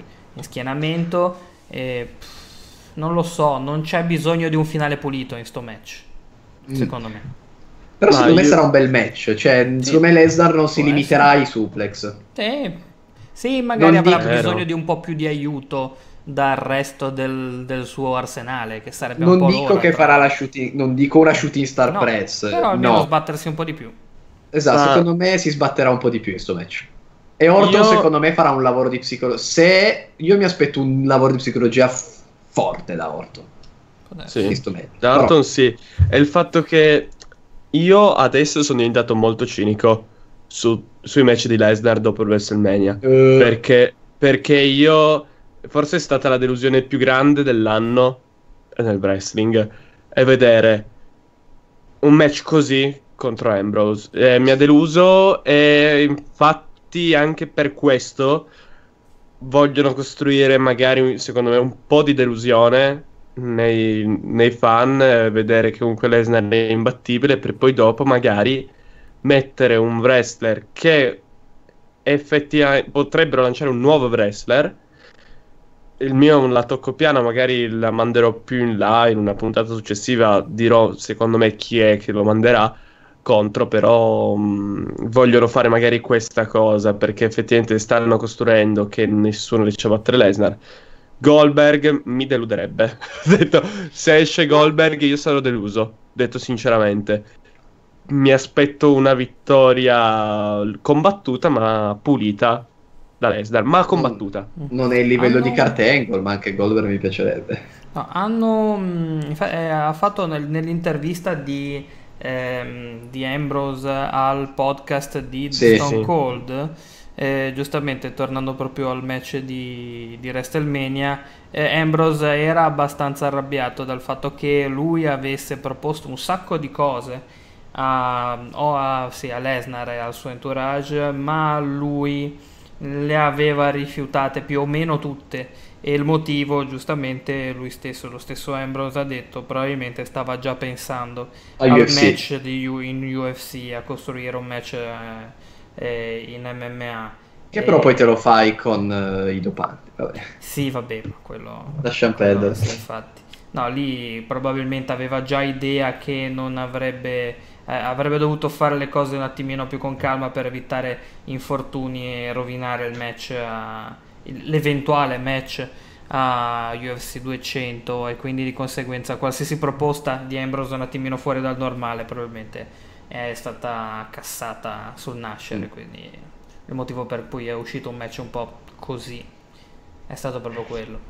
Mm. Quindi questo è, e questo è quello che per SummerSlam. Vedrete in qualche modo cercheremo di fare uscire sia per SummerSlam sia per quello di cui andremo a parlare comunque dei video abbastanza subito immediati dopo veloci per dire qualcosa sul, sul pay per view così anche vedremo quanto ci abbiamo preso o meno con i pronostici. E passiamo al secondo angolo del podcast che è quello del um, che è quello dell'MVP uh, l'MVP che questa volta ci arriva tramite eh, il Twitter del sito della WWE che appunto ci dice, mettiamola così, che Alberto Del Rio, Page ed Eva Marie, ma non in un'unica notizia, sono state tre notizie sparate una dopo l'altra nella stessa sera, sono stati sospesi a causa di un'infrazione del wellness program. Ti correggo. In realtà Del Rio e Page, che tra l'altro Page è stata sospesa nel giorno del suo compleanno, sì, il 18, Eva Marie invece il 19, il però comunque 19. tutti lì tutti sì, Eva Marie il giorno dopo. il giorno dopo, giusto. E però allora, Alberto De... la cosa è stata a... Alberto Del Rio e Page, ok, cocaina alla festa di Page. Poi però anche Eva Marie, tu, tutti, tu, tu hai fatto un coca party con Braun Anche il marito so. di Eva Marie adesso a quanto pare, perché Eva Marie, il marito, ha presentato la contestazione. Sì. Poi per carità secondo me non è saggio nemmeno il caso fosse tipo vero perché l'ha fatto anche Adam Rose poi dopo Adam Rose ha fatto altri casini e Ma non, però... è andata bene per lui non è andata bene per lui però se è veramente una contestazione reale secondo me il marito si è comportato anche in maniera poco professionale metterei anche lui un po' nell'MP della settimana perché l'ha scritto su Twitter. Su Twitter. sull'internet su ha fatto Twitter. un tweet Secondo me, Vabbè. non so, poi oltretutto non, non, so come bene il backstage della WWE, però non credo che l'abbiano apprezzato per niente e non è nemmeno secondo me il modo per andare avanti. Poi mm. c'è chi dice che è un bo- work, io dico no, mai. Mm, per, anzi, non dovrebbe nemmeno essere così perché il wellness program non è da prendere comunque eh, sotto gamba. Perché esatto alla fine, se non sbaglio, nasce dopo le tragedie esatto. del, che ci sono state. E dopo anche gli scandali che ha avuto la WWE nel corso della sua storia, deve aggrapparsi comunque a qualcosa di legittimo e qualcosa di concreto. E non possono permettersi un war che loro lo sanno. Quindi, chi, se ne era già parlato, forse l'avevo anche detto anch'io magari giusto così l'ho gettato, così come battuta di Reigns, ma chissà su un War. No, assolutamente no. Però comunque mh, potrebbero mettere nella storyline di Eva Marie per Eva Marie. Invece Page Alberto Del Rio, io lo dico subito, secondo me la- nella WWE non è che va avanti la storia. Sì, Cioè, potrebbe essere, sì. Più per, più per Alberto Del Rio, che tra l'altro non è particolarmente soddisfatto del suo push, No. innanzitutto, e in più al, al contratto in scadenza a ottobre e poi Meltzer in teoria, per quello che comunque eh, si può si può accettare dalle fonti esterne di Dave Meltzer, ha detto che potrebbe esserci addirittura un'uscita eh, speciale del contratto a settembre, un'opzione Mm. del contratto con uscita a settembre, quindi di conseguenza potrebbe essere l'ultima volta che abbiamo visto eh, Del Rio in WWE un'altra volta e quello col Vedremo. match contro John Cena intendo. E, invece per Page boh, chi lo sa, potrebbe Page essere no, anche ma- lei, però non è, quello c'è già un po' meno possibilità, più che Diventa altro la star sì. di punta della Women of Honor. Sì, sì, infatti. Sì, ma Page più che altro nell'ultimo periodo, cioè già dal 2015, da quando ha finito la fa- faida con Charlotte, e già ancora con la faida con Charlotte, l'ho vista Male, svogliatissima. Esatto, male, in Sì. pessima forma. Sì. Pessima Infatti forma per quanto stava essere- può essere in pessima forma, ma va bene. E, mm, sì, assolutamente svogliata e senza. E senza suoi tweet. Beh, però aveva poi senza fatto vedere, spinta, aveva senza- comunque messo una lettera, scritto una Sì, lettera, esatto, ha fatto vedere che si stava rimettendo a posto. questo, eh. Grazie Anche quello, ad Alberto se Del Rio, esatto, grazie ad Sì, Alberto Del ma se Rio, già solo pubblichi questa lettera vuol dire che di voglia non ce l'hai ancora. Perché non hai bisogno di dirlo al mondo intero se No. ti è tornata la passione per fare qualcosa. Per di più sapendo che la WWE non è molto più non, non- non- non- ma la WWE non fa molto piacere queste esternazioni d'affetto eh, che potrebbero rovinare alcune storyline in kayfabe eh, e cose varie quindi di conseguenza non, non sono mai contenti di questo genere di cose Eh, detto questo invece Eva Marie è un peccato perché il push che stava per se si può parlare di push che è un po' strano Quella roba là. però quello sì tecnicamente è un push eh, che stava ricevendo era probabilmente la svolta, la svolta della sua carriera dopo essere stata la Roman Reigns del, del, 2000 del 2015 femminile e peccato e potrebbero spingere ancora a SummerSlam tra l'altro rovina in tutto ciò il match e boh e chi sarà al suo posto ci sarà Vedremo. qualcuno al suo posto ma Non lo so. non si sa, Nicky Bella, ma boh. Bah. E Lana. comunque, nel Lana, dubbio si meritano i tre MVP. la- Sì, ci siamo salvati perché non avevamo niente di furbo fino a pochi giorni fa. Ne avevamo uno carino, ma che sarà ancora più bello. Sì, se succede una cosa. parlare. Sì, Se esatto, succede poi ne cosa. parleremo, vabbè, possiamo dirlo Uh. velocemente. Vai, ne parliamo nell'extra, No, no, semmai poi, velocemente. eh, NXT. NXT. Allora, adesso NXT ovviamente come sempre sarà diviso in due, abbiamo NXT e CWC. Volete partire da NXT o da CWC? Come Ditemi voi, cosa preferite? Beh, Andiamo, allora andiamo... magari parliamo velocemente di Brooklyn. Ok, allora andiamo, partiamo. Allora, a NXT andremo un po' più concisi, ma per il semplice motivo che, come ben sapete, NXT dal punto di... eh, maga- a livello proprio di storyline in sé, magari nei- in molti dei match c'è un po' meno, ma perché punta tutto molto di più su quello che poi faranno vedere. Cioè, proprio non- a livello di storyline si sono picchia- me- meno fronzoli e, e molta più sostanza. Comunque, il primo match di cui andremo a parlare per Brooklyn è Ember Moon, debutto di Ember Moon contro Billy Kay. A detta di tutti e quattro vincere Ember Moon, poco da fare, cioè debutta e quindi ve- vedremo. Secondo me sarà uno squash anche abbastanza. E via, non so voi. Mhm, sì, sì, sì. non ci vorrà molto. Hanno fatto. mm, hanno, hanno costruito un attimino Billy Kay in modo da mm, giustificare il suo match in pay per view e non darla completamente Sì. in pasto a una folla che magari gli grida anche chi cacchio sei. E anche se comunque si è fatta vedere una volta a SmackDown, ok, a prendere botte, ma non, non- non è certo un grande palcoscenico in quel caso lì. Hanno costruito un po', hanno fatto dare due o tre vittorie, le, gambe lunghe e potenti, ok, però credo che Ember Moon. Con Ember Moon che a, me, che a me fa tanto Wyatt Family, Ember Moon. Hmm. Si starà Come- per il futuro? Eh, esatto, io, io, ne so, io sono convinto di sì, perché tra... Cioè, ci sono tante robe che mi fanno pensare a Wyatt Family, parlando Eh, di è Bermuda. nera, Comunque. quello aiuta. Eh, che- il fatto sì, che ma poi la- cioè-. No, ma poi... eh, sì, però c'era la, la donna con il... Cioè, avevano fatto nel coso d'horror con la mano... Vabbè, comunque. Eh, Mortal ne- Kombat, in poche eh, parole. vabbè, mort- esatto. Poi Bobby... Ru- Oh, Bobby, Ru- Bobby Rood... eh, lanciatemi un Glorious un po' così. Potrei mettere la musichetta, eh, però va bene. No, vabbè, contro Siena. Contro Sien Almas. Allora, i pronostici sono Rud Rud Ru- Rud per me e Ace Mac. Larus è convinto di Sien. Quindi adesso parlo un attimo e poi vai tu, Larus, che ci spieghi perché secondo te è Sien. La, quest- la questione è Bobby Rood, mh, star comunque conosciuta per aver lottato prevalentemente in TNA, giusto? Che ho paura di aver detto una castroneria. Sì, sì. Anche- cioè, ne sono convinto, però ogni tanto uno No, abbiamo no. gli svarioni. Che è un ottimo atleta dal punto di vista del lottato ed è soprattutto un fenomeno dal punto di vista del carisma e del microfono. Bobby Roode è bravo, lo sappiamo, riesce a trascinare il pubblico. Comunque a NXT in vari house show si è già fatto vedere dal punto di vista del lottato. Non ha debuttato in televisione, mettiamola così. È uscito nei- in tutto il suo splendore durante una puntata di NXT. Durante una puntata di NXT e ha fatto un promo su quanto lui, quanto lui sia glorioso e quanto sia qua per elevare NXT all'ennesima potenza. Cioè NXT diventerà gloriosa perché Bobby Roode è arrivato. Eh, io immaginavo gli f- dessero uno scontro un po' più squoscioso, sinceramente, perché?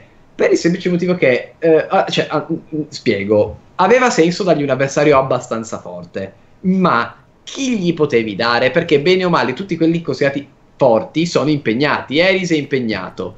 Uh, Joe Nakamura, che ovviamente non è che puoi mettere un Bobby Roode che debutta subito contro uno di loro. E ok, sì, mi chiedeva abbastanza chi gli avrebbero dato contro. Dilliger, io pensavo lui. Sì, Io per anch'io ho pensato a Dillinger. Ty Dillinger. Quando ho visto Almas ci sono rimasto male. Perché? Perché vincerà Bobby Roode, secondo me. Ma Almas non mere- si merita già questa sconfitta. Secondo me. Cioè, non deve perdere contro Bobby Roode Almas. Non, ne- non- non ci guadagna Almas a perdere. Così come Roode non guadagna spessore a battere Almas. Cioè, secondo me nessuno dei due ci guadagna nel vincere o nel perdere. Boh. Personalmente. Poi da un'altra parte sarà. Non vedo l'ora di vedere Bobby Roode. Lo ammetto. Però in generale la scelta dell'avversario non l'ho trovata la più intelligente. Però Larus invece, invece è una soluzione dive- differente. Ma Almas, anch'io ho avuto quando ho detto Almas perché mettono Almas che tra l'altro ha potenzialità, devono ovviamente costruirgli bene Sì, il personaggio, devono farlo tornare heal assolutamente. Eh, senza se senza ma deve essere heal, non face. Perché tra l'altro il pubblico non è che lo accetta molto da face. Ehm, quello che la- quello che mi ha fatto pensare di, di una vittoria di Almas, che è una vittoria roll up probabilmente, è il fatto che Rud arriva, fa tutti questi promo qua e poi dopo come ha scelto il match mi è piaciuto molto. È arrivato sul ring dopo che Andrade ha vinto un match e fa ho parlato con William Regal e devo fare un match di debutto, tante persone e abbiamo scelto te. Sei contento? Abbiamo scelto te per andare contro di me, per fare il mio glorioso debutto.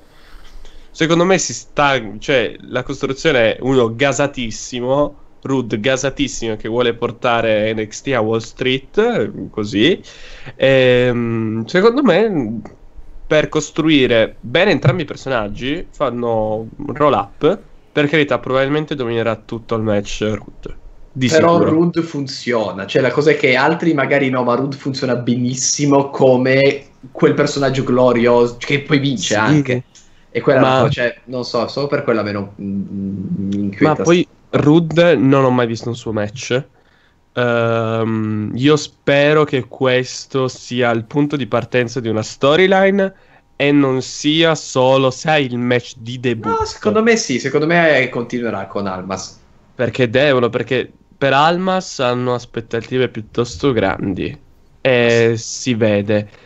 Mm, Non grandi come ce l'hanno con Apollo Crews, però comunque ce l'hanno buone. Ce l'hanno buone. Non titolo NXT, però comunque lo manderanno appena riuscirà a fare qualcosa. Appena tornerà il, spero. Mac, E io sono, diciamo, un pochettino più tranciante su, su Sian Almas, nel senso, secondo me ha il carisma di un comodino, per prima cosa, però vabbè, quello è una cosa che si può, su cui si può lavorare. Il, il attire che ha una roba orripilante, sembra uno stripper, però vabbè, quello è un altro discorso anche quello. Quello sì. E, ehm, secondo me invece lo vogliono parcheggiare un po' più che altro perché la reazione del pubblico non è stata così buona come si immaginavano. E potrebbe essere buon, un buon momento per fargli dare quella pausetta di quel mesetto per poter costruire il personaggio e potergli dare una, una possibilità in più, magari anche da Hill come dice Larus, eh, però eh, al momento secondo me, eh, tra l'altro la reazione, la reazione che ha avuto Rude ad NXT era pre Glorious Bomb pre tutto quello che è stato costruito poi successivamente sul personaggio, sì. quindi di conseguenza quello che eh, probabilmente sentiremo a Brooklyn sarà un po' diverso di quello che eh, si è sentito a Orlando, anche se a Orlando si è sentito un bel poppone, direi che eh, è molto over già così e secondo me a Brooklyn eh, il pubblico esploderà o da una parte o dall'altra, tra i bu o tra gli applausi e le grida, secondo me si sentirà un bel pop. Non, non dico il pop del, del, della serata, però ci si avvicinerà moltissimo, secondo me. No, secondo me è il pop della serata. Eh, Rude... Sì. E Nakamura. Eh no, sì, secondo me prende... Nakamura a prescindere, però anche prende il pop della... sommato. Però comunque Rod, eh, Rud, è, Rud è, secondo me, vicino secondo. Futuro eh, main eventer di NXT. Assolutamente futuro main eventer di NXT, però con altre aspettative sì, sì. E, altri, e, e altri obiettivi. Il suo obiettivo sarà quello di costruire le star del futuro, quindi perdere un po' di più, però costruire gente. Però secondo me invece con Rud, quando prenderà il titolo, secondo me costruiranno una storyline molto molto unica e diversa rispetto a quelle che abbia. Cioè, secondo me Rud appena prende il titolo fanno della roba folle. Cioè, proprio tipo adesso il titolo e davvero iniziamo a far roba per portare NXT a un altro livello. Cioè, succederà secondo il periodo del regno del terrore di Triple H. Lo, riv- me... lo rivoglio da capo. 30 secondo... minuti di promo all'inizio di ogni, di ogni show di NXT e poi, e poi 20 minuti di robe. Sì, e poi, e poi squascione finale negli ultimi 20 minuti. Ma Secondo me diventerà qualcosa di interessante con Bobby no, Roode. Assolutamente potrebbe diventare qualcosa Comunque. di molto molto molto interessante. Poi lui poi... come lottatore è tanta roba, sì. è sempre stato tantissima roba. Mm. Il carisma non si discute, quindi bene. Secondo me Sian Almas è una vittima sacrificale anche se eh, non così tanto sacrificale come potrebbe essere stato, poteva essere un, un Ty Dillinger. Sì, secondo me non, non ci guadagna nessuno rispetto, dei due troppo. Grande rispetto per Ty Dillinger, ma... Sto ancora comunque. aspettando il push di Ty Dillinger. Eh, magari serve a battere Bobby Roode. Comunque, o, Na- o, Nakamura. E poi... Gli, oppure può battere il prossimo di cui andremo a parlare, che ormai li perde tutte, che è Austin Aries contro No Way Jose. Allora, i pronostici sono Ace, Larus e Mac per No Way Jose, io per Austin Harris. Perché sono per Austin Harris? Perché quel poveraccio le sta, per, le sta prendendo ogni match. Ok, allora posso capire che pe- abbia perso il feud con Nakamura, è giusto, ma se no, per il resto, davvero. Non, cioè, comunque hanno voluto creare The Greatest Man That Ever Lived, il più forte dell'universo Austin Ae arriva in NXT per vincere altro e non vince, le perde, non vince, non fa nulla, viene, le prende e basta. No, non vedo un futuro per quel personaggio che il pubblico in realtà non ha ricevuto ok, benissimo, ma neanche troppo male. Cioè, secondo me parte del perché non sia stato recepito alla grandissima è anche dovuta a come lo stanno costruendo. E fargli, farlo perdere da Nakamura va bene, ma fargli perdere un match contro No Way Jose, tanto rispetto per No Way Jose, ma mi sembra veramente affossare Austin Harris. A me No Way Jose è simpatico, ma non lo vedo questo fenomeno dell'universo che deve vincere. Deve... No, vedo, lo trovo sinceramente eh, per uno ridicolo che Austin Harris perda da No Way Jose. Davvero, non no. mi piacerebbe. A me non piacerebbe proprio per niente, sinceramente. È una cosa che non, magari, probabilmente la vedrò, ma non la voglio vedere. Avevi bestemmiato. Eh, lo so che ti piace. Hai bestemmiato. Io la pensione No. lo- non sono d'accordo con questo pu- push allucinante di No Way Jose. E beh, Io- te- te- è, be- è bello e bravo finché fa quello che fa. No, José ha tirato un lato interessante che io sinceramente non mi aspettavo. Quando è iniziata, cioè, c'era questa faida che iniziava a nascere, diceva boh, vince Iris. Però col passare delle settimane e vedendo quello che ha tirato fuori José, considerando che è un debuttante, quest'anno è debuttato? Praticamente. Sì, poco- pochi mesi fa, questo sarà stato due mesi fa. Sì, e non so nemmeno quanti ne ha, dovrebbe essere molto giovane. Mi piace sia come presenza sul ring, aspetto fisico, intrigante, promo. Sul ring eh, non è malaccio, però sai. No, secondo me non Cioè, è male, anzi, da quello che so e di quello che ho visto, secondo me ha fatto vedere molto poco di quello che in realtà può dare, perché eh, a detta di tutti è un ottimo lottatore, nel senso, un ottimo, non è un fenomeno, non è Mr. Perfect, però comunque è un lottatore che può avere dei buoni match un po' con tutti. E che abbia fatto vedere nulla è evidente in, eh, ad NXT e secondo me Harry- Harris, il problema di Harris è che è stato ingaggiato per fare quello che eh, dovrà fare Rude moltiplicato per 100 nel senso ha, mh, il personaggio, non ha il personaggio di Rude ha l'età di Rude e di conseguenza dovrà andare dovrà passare la sua vita lì a- la sua carriera lì quel poco che resta della sua carriera a mandare over personaggi come No Way Jose eh, quindi c'è poco da fare e arriverà poi il Ty Dillinger perderà da Ty Dillinger poi magari si farà un, pro- un, un- una- un feudo eh, un feud con, con qualcuno di mh, basso livello che però ha bisogno di un mini push lo vincerà, poi ne farà un altro feud con eh, un- una percarder di NXT e lo perderà di nuovo, farà questa fine. Cioè, Secondo me, eh, però, Jericho.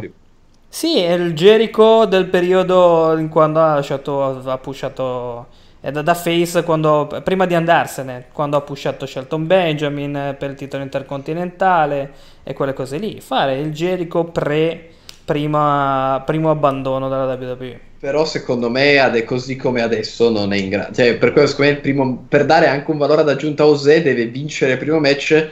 Anche in modo, secondo me, visto che noi José, come hai detto, non fa vedere nulla, perde facilissimo. Così rematch, nessuno ci crede. E lì invece José tira fuori tutto il suo arsenale, batte Aries in un rematch dicendo: Ok, la, la scorsa volta ho perso facile. Vede che in realtà ho roba da far vedere e adesso gli ho spaccato poi io il culo.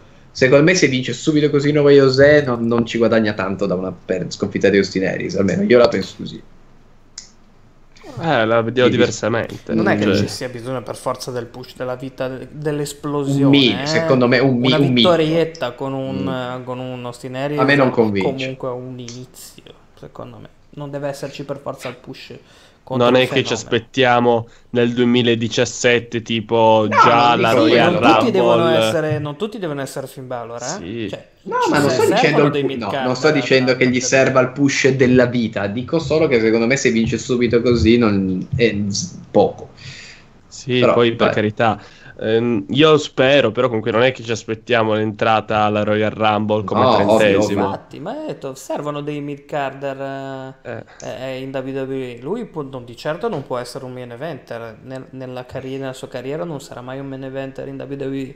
Però un buon mid-carder, un buon lottatore alla, eh, alla, mm, alla Tyler Breeze, eh, cioè, ci sta. serve. Poi, i- qua vedete i four corner, i, i Vacant guys che si, che si spaccano. Su Vabbè. No Way Jose. Abbiamo Poi- parlato di tutto, esatto. ma su No Way Poi Jose. Revival contro Gargano e Ciampa, i quali annunceranno il nome del tag team a Brooklyn, a quanto hanno Sì. detto.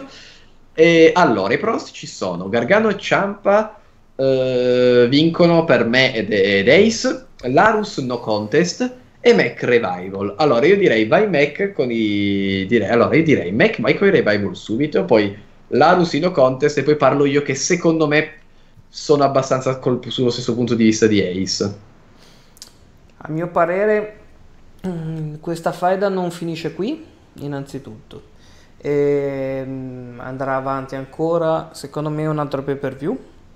Mhm. Anche perché non c'è niente eh, di meglio. Nel senso, gli Author of Pain al momento non sono in grado e nel momento in cui lo saranno sarà difficile poi andargli a togliere la cintura. Quindi non so neanche se arriveranno mai a lottare per il titolo, se saranno mai interessati, diciamo, ad andare per il titolo. E, si rischia un, eh, un, un regno titolato in stile Ascension quando veramente non si riusciva a togliere la cintura dal- dalle vite degli Ascension. E quindi togliendo loro i TMDK i TM61 eh, hanno già perso con i revival e poi. Eh. E quindi al momento, come dicevo, la, la- la- divisione tag team ci sono degli ottimi tag team, ma sono pochi. E quindi di conseguenza al momento secondo me andranno avanti questi due team eh, ancora per un bel po'. Ciò vuol dire che dare subito la cintura a Gargano e Ciampa dopo aver vinto il primo, eh, il primo match, eh, quello che gli ha permesso di avere la- il match per il titolo al pay per view, eh, vorrebbe dire poi magari farli rivincere in un altro pay per view e andare 3-0 contro il revival mi sembra un po' eccessivo, mi sembra un po' pesante, soprattutto ingiusto per il revival secondo me. E avere questo match vinto dai revival e poi il rematch, il- la bella vinta da Gargano e Ciampa, secondo me potrebbe essere interessante. Poi magari farli andare contro l'Autor of Pain, farli squashare dagli Autor of Pain e poi da lì si spera che 3 o 4, no 3 o 4 troppi, però 2 o 3 tag team ne escano fuori prima o poi, come stanno adesso facendo con la divisione femminile, il ricambio generazionale del, del- del- della divisione tag team arriverà prima o poi, spero, credo. Austin Harris, Bobby Roode. Può essere, non che non l'abbiano mai fatto. E invece perché no contest ehm, Laus? Allora, Gargano Ciampa non vinceranno mai, mai, mai perché non hanno un contratto ancora. E lo firmeranno a fine settembre. So Ciampa fino a settembre, non so Gargano sinceramente, però credo comunque che lo firmeranno assieme. E per come stanno costruendo la cosa, i revival che sono un po' fifoni, ci sta che in qualche maniera riescono a... cioè, e viene fuori un no contest, qualcosa del genere. Per poi dopo, come ha già detto Mac, portare avanti la faida.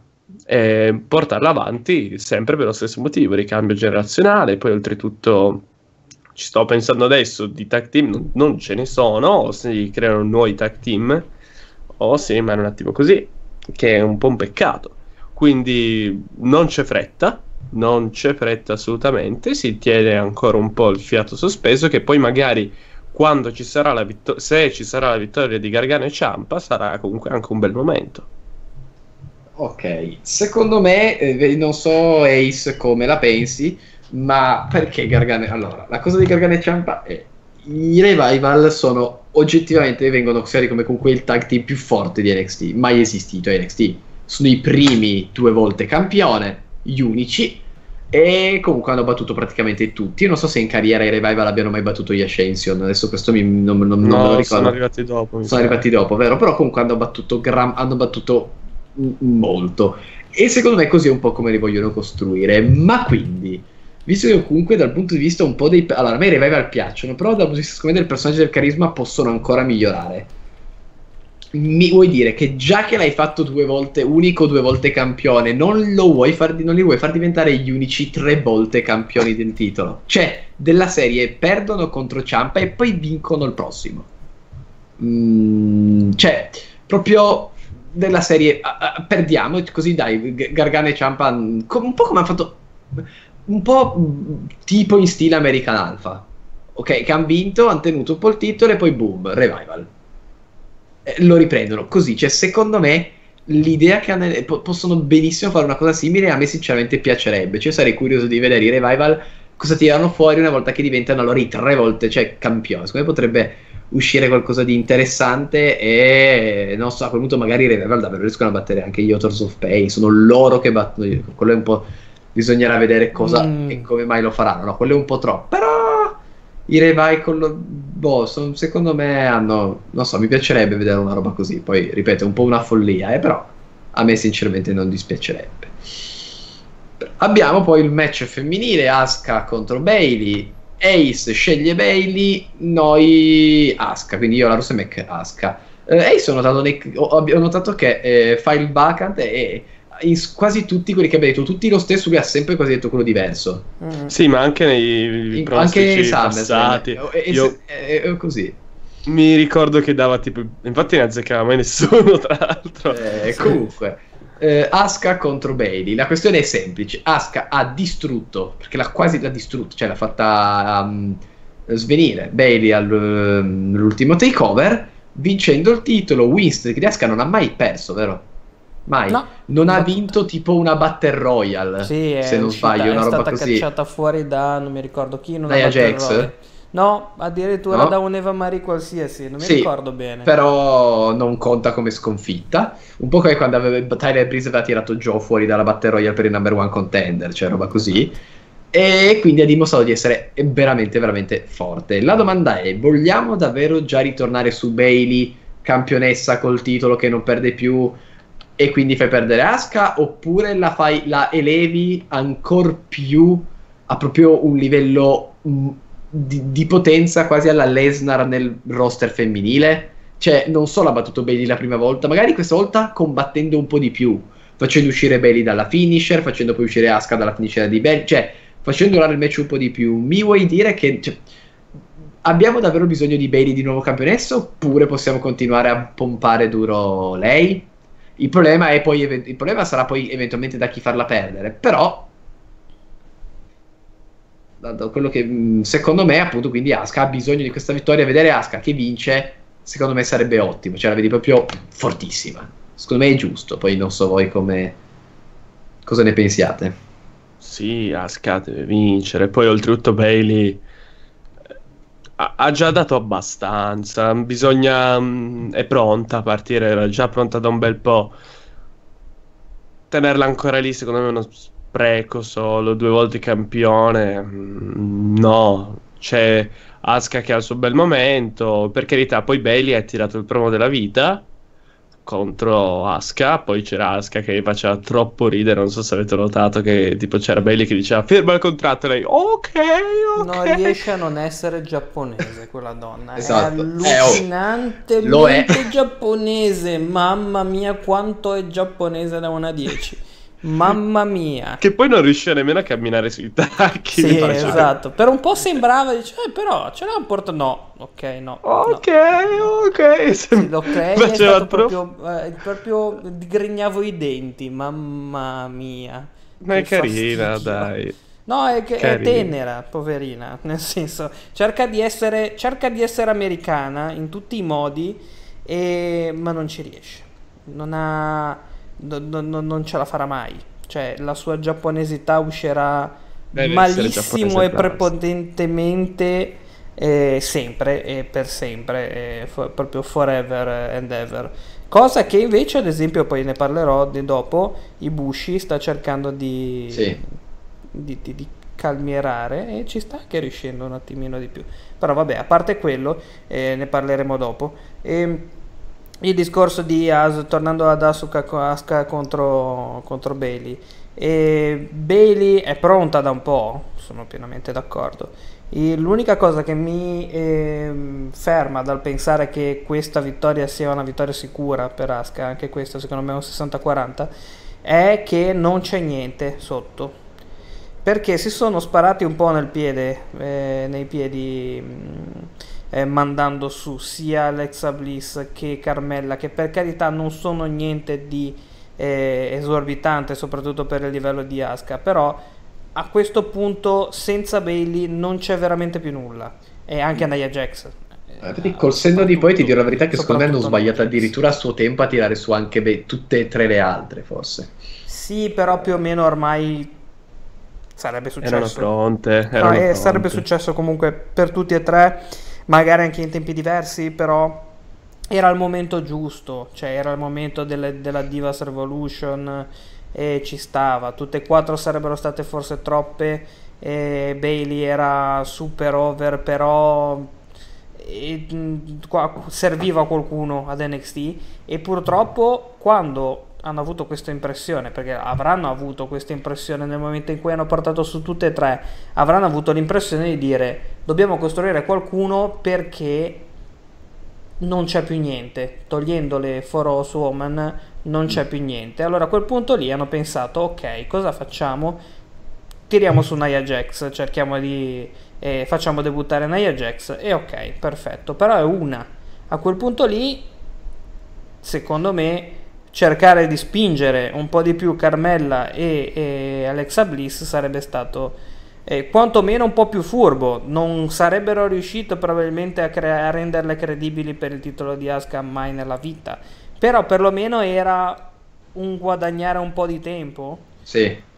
Per cercare di costruire, di tirare fuori qualcosa dalle varie eh, chi mm, Peyton Royce eh, come si chiama l'altra la... che sia la volta che torna Emma Ah, è vero, eh, ecco, è vero, no, potrebbe esserci Emma, però ci vorrà del tempo, sì. Uh, poi in WWE, ad NXT, dove? Boh. NXT, NXT, NXT dico. Eh, boh, se inizierà... Al massimo posso, possono rimandare Dana Brooke a NXT senza problemi. carino, sì, in effetti. Però avevano tirato su anche Emma, boh, non lo so. Oh, vedremo. Sì, Emma... Emma... potrebbe essere utile, Emma potrebbe essere utile ad NXT, però è sempre Però fino sola. a dicembre è fuori. Esatto. Mm, ha un brutto infortunio al eh, momento. Sì. E io boh, non so veramente cosa possa esserci dopo. È per quello che non sono così convinto proprio al 100% che possa vincere Asuka in questo caso. È a livello di pronostici comunque un po' birbantelli, andiamo sul main event che devo dire la verità che io non sono sicuro, e io di questo mi sento molto 60-40 purtroppo. Um, Samoa Joe contro Shinsuke Nakamura. Allora, Ace è per Nakamura, noi tre siamo per Joe. La cosa è, la questione è, io espongo il mio punto di vista, poi lascio a voi. La questione è semplice. Joe ha passato le pene dell'inferno per vincere questo titolo.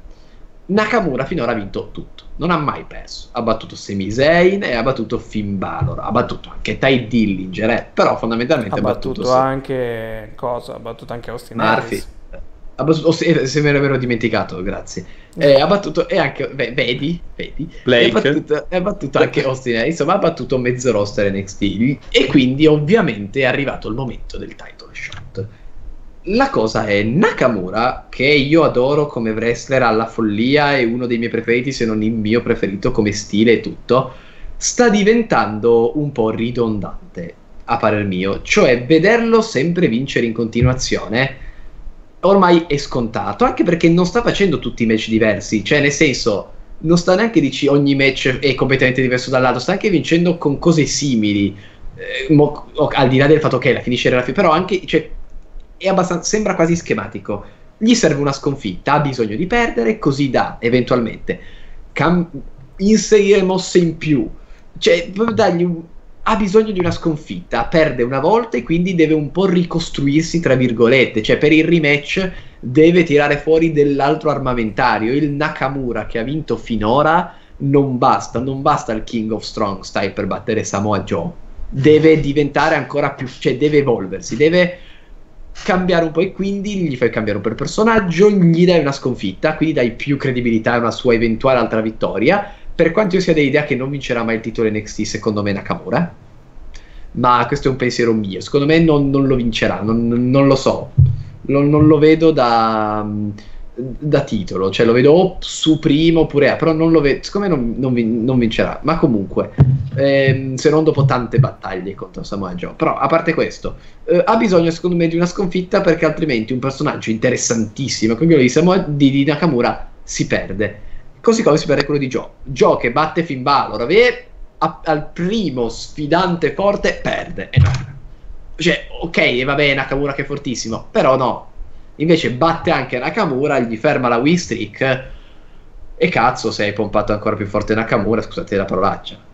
Sì, eh, Joe ha sicuramente bisogno di vincerla questa, ma il discorso è naturalmente più su Nakamura e non, secondo me non è tanto ricostruire il personaggio quanto dare la sensazione al pubblico che lui stia inseguendo il titolo. In questo momento, e soprattutto come è stato, costretto, come è stato costruito il feud, eh, non sembra il campione Joe. Non sembra lui il, il lottatore in posizione dominante eh, nella situazione. E sembra Nakamura quello che sta sì. comandando il tutto. Sembra quasi lui la persona con il titolo che sa che fa quello che vuole, che decide lui cosa fare, quando farlo, perché. E mm, secondo me Nakamura ha bisogno di una sconfitta per avere la situazione classica del face dell'inseguitore della cintura, del titolo. E sono la persona che deve andare a un, come obiettivo andare a prendere la cintura, ma ho lì davanti alla faccia che me lo impedisce. Io devo eh, sconfiggere eh, mie, tutti i problemi, tutti gli errori, tutti, il, tutti, i drammi che mi pone davanti il mio heal eh, di riferimento per cercare di finalmente conquistare il titolo, cosa che in questo mm. momento non sta succedendo. No con Nakamura. Secondo me una sconfitta potrebbe dare quella spinta al personaggio in modo da dire bene, ora mi hai battuto, ora porca miseria, finché non ti batto e io non me ne vado via di qua. Quindi un, diventa un uomo in missione, ma andare a battere Joe e fare il, il, il face regolare, perso- il, il face standard, che poi giustamente dovrebbe essere quello che dovrebbe essere già adesso, perché Sinceramente, il non lo sarà mai. Non, lo è mai non stato, ad NXT. No. Non ad NXT, in questo caso non credo lo sarà mai, fino a quando non Nakamura lo sa. Giusto senso. per dire, no, comunque è stato abbastanza il in Giappone, sì, però... Ma, in questo ca- ma qua dubito però che lo sarà mai, diverso, almeno qua ad NXT. Nel senso, poi no, da NXT no. poi succede quello che succede sì. e chissà tra quanto succederà. E, però qua ad NXT dubito che sarà mai il e quindi di conseguenza facciamola comportare come un face veramente in tutti i sensi. Non dico che debba smettere di comportarsi nella maniera in cui si sta comportando adesso, però obiettivamente sembra veramente lui il campione e Joe quello sì. trattato come una pezza da piedi. Dopo tutto quello che ha avuto, dopo tutto quello che gli hanno fatto passare, secondo me fargli perdere anche il titolo sarebbe veramente, veramente, veramente un depush sì. clamoroso per Joe. Secondo e poi non c'è nient'altro. E poi, soprattutto, e poi? No. Esatto. E poi dopo? Secondo me gli spacca il culo anche abbastanza facile a Nakamura, vedrai. Secondo me vince anche abbastanza. Non vince troppo difficile. Mm, secondo, secondo, me vince me facile, Gio... no. Però comunque. Non, di, non alla base. Decisivo, cioè non... nel senso. Secondo me non esce. Sì, sì, schiena proprio. No, vabbè, schienamento, con... sottomissione magari. No, secondo me vince. Esatto, secondo clutch. me vince invece vince con la muscle bassa. Ah, non con la cochina clutch. Okay. Ma io concordo proprio tutto quello che avete detto, soprattutto con Edo che diceva ha bisogno di perdere. Nakamura ha bisogno assolutamente di perdere. L'unica cosa che mi dispiace è che Joe è alla fine anche lui della sua carriera e vedere un regno comunque che sarà così lungo vuol dire che mh, probabilmente potremo anche non vederlo nel roster e questo mi dispiace. Poi chissà, non si sa mai. Ci sono lottatori come Jericho che quanti anni ha? 45, 46 e va avanti senza problemi. Poi c'è Daniel Bryan che a metà quanto 34 35 anni si eh, è ritirato pro- lì cose diverse però è per far capire che non si sa mai quanto può durare una carriera sì, lui non credo però che ovviamente... abbia pensiero di ritirarsi eh, in, a, breve pe- a, breve periodo non credo ne abbia neanche mm. mai parlato sinceramente di, di ritiro come ad esempio invece ha fatto AJ Styles che ha già deciso che tra tre anni smette. Però eh, o quattro non mi ricordo. De- l'ha detto ma non mi ricordo tra quanto. E Joe non ha dato anco- ancora segni di volersi ritirare. Un titolo lungo vuol dire andare avanti ancora sei mesi forse meno e poi, and- e poi dare il titolo a qualcuno di un po' più giovane. Chi? Non ne ho idea in questo momento. Però qualcuno di un po' più di un po' un prospetto un attimino mh, più giovane per il, magari per il futuro in WWE, ma non so adesso al momento chi possa essere, assolutamente. Cos'è? Esatto, ecco, bravo. Comunque, eh, dopo Brooklyn, dopo NXT, l'altra cosa fondamentale non è No Way Jose, bensì il Cruiserweight Classic, ovvero il torneo che è nel suo secondo round. La questione è su cui non, secondo me non dobbiamo dilungarci è semplice. I match sono tutti molto belli. Cioè, il secondo round sta sfornando degli ottimi match, come un po' ci si aspettava. Mm-hmm. Nel dettaglio, vabbè, vedrete le nostre tabelle dei pronostici. E ehm, ne riassumendo veloce, il primo episodio del secondo round c'è stato Tajiri con Gran Metalik e, dalla, e Kota Ibushi contro Cedric Alexander. Allora, Tajiri ha fatto una figura eccelsa, è bravissimo, ottimo, pulito in tutto ciò che ha fatto, proprio è stato veramente, veramente interessante Tajiri. Metalik come secondo me Mac, cioè sono sicuro che Mac la pensa uguale a me, meno interessante rispetto al, pri- al primo match. Sì. E mi è sembrato meno spume- interessante, mi è piaciuto meno. Gran Metalik rispetto al primo match Sì, che ha fatto. sì, sì. Sono d'accordo. Sì, anch'io. E per carità, tanta roba comunque. Sì, sì, sarà interessante vederlo a Raw quando ci sarà il. ehm, quando ci sarà la, la, il Cruiserweight Divi- la Cruiserweight Division. eh, però ha fatto vedere sicuramente meno. Ehm, grazie Tajiri, è stato molto interessante vederti. E, tra l'altro Sai io ero, sì, esatto. No, potrebbe essere interessante fare, fargli fare la figura del, del, del Bobby Roode del, Eh. dell'Austin Harris per mandare over eh, gente giovane come Gran Metalik anche in, nella Cruiserweight Division di Raw. Eh, sicuramente ci sta, nel senso, un paio d'anni credo che, lo- che lotti senza grossissimi problemi. Non, non- non- non credo se ne, se ne crei. E poi tra l'altro io l'ho seguito, il periodo in cui ho cominciato a seguire seriamente la WWE è il, periodo in cui Tajiri era campione, campione cruiserweight eh, indiscusso con eh, Akio e Sa- Sakoda, non mi ricordo come i suoi, eh, come suoi, le sue guardie del corpo e assolutamente era, era dominante in tutto e per tutto e quindi di conseguenza un una, parti- una piccola parte del mio cuoricino ce l'ha sempre, ce l'avrà sempre. E spero che possa continuare anche quando la Eh, cosa, cosa speriamo. andrà. Poi, e poi Kota Ibushi contro Cedric Alexander. Allora, il match è stato molto molto bello, molto molto stiff, che, che vuol dire è stato, che, che- che sarebbe, cioè, è un termine per intendere un match molto violento in cui comunque le mosse si sentono. Eh, interessanti tantissimo sia Ibushi che Alexander, ma Ibushi si sa.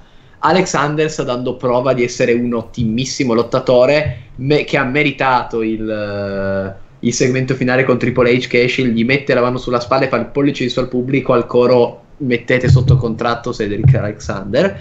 E non vedo l'ora di vedere Cedric Alexander non vedo veramente l'ora di vederlo a NXT o a Raw nella Cruiserweight Division dovunque andrà. Mm, e beh niente che anche di Kota Ibushi che dire Kota Ibushi è proprio bravo ottimo. Sì, Kota Ibushi, ne stavo parlando con Edoardo prima del- di come è migliorato, cioè comunque come è uno dei migliori wrestler del mondo. Eh, poi vabbè, discorsi a parte, hanno tirato veramente un match bellissimo, c'è stato un momento che proprio l'ha reso un match eh, col- molto buono, è stato quando ci sono state la Brainbuster bellissima su Ibushi. Al, ehm, al conto è arrivato al 2,9. È stato bravissimo Ibushi col kick out e anche l'arbitro. E subito, appena si è alzato, Alexander ha tirato un calcio che si è sentito in tutto Orlando.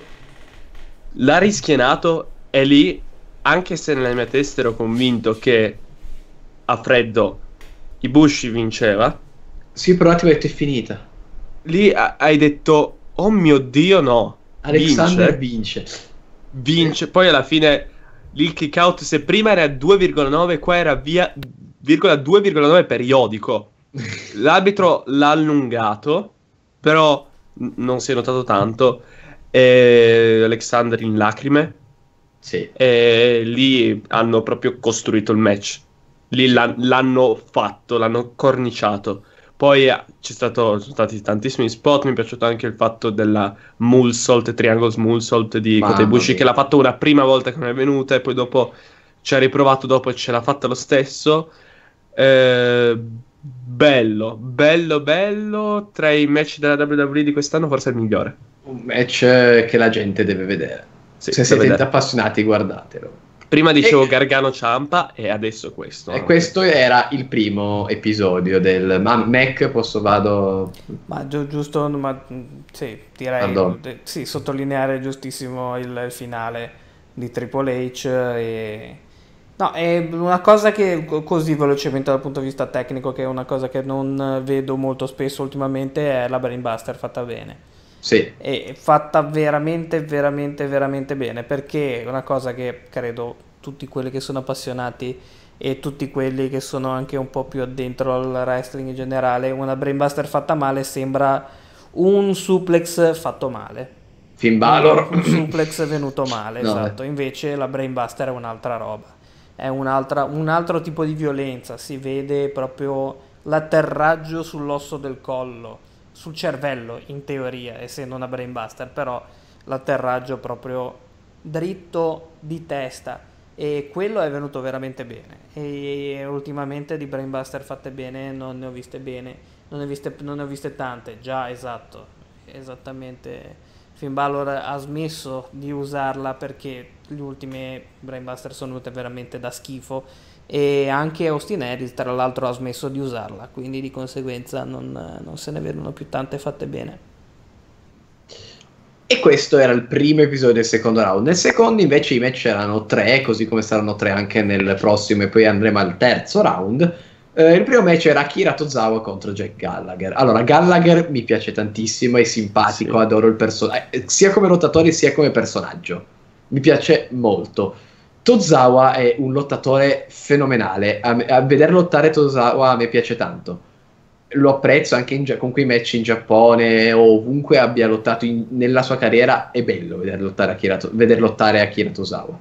Nel Cruiserweight Classic, cosa gli sta succedendo? Cioè, cosa- come lo stanno trattando? Non lo sto capendo.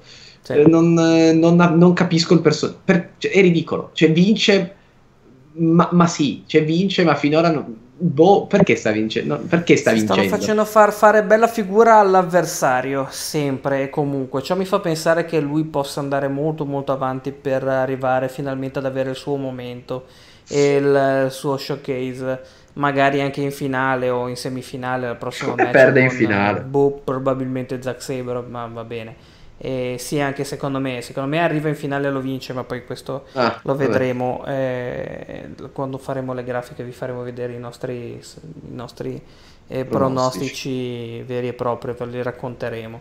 E, sì, ehm, e qu- qua a parte il match che vabbè mi è piaciuto moltissimo, cioè, io ormai Sì. a lato c'ho il mio, c'ho la mia, l- l- Dave Meltzer c'ha le stelle, io c'ho da meno meno meno a più più più, e qui ho dato Mm. più e mezzo, tipo una roba del genere che è tipo il terzo match come, come qualità, ma vabbè comunque. A parte quello, e il Gallagher mi piace un casino, è favoloso, favoloso.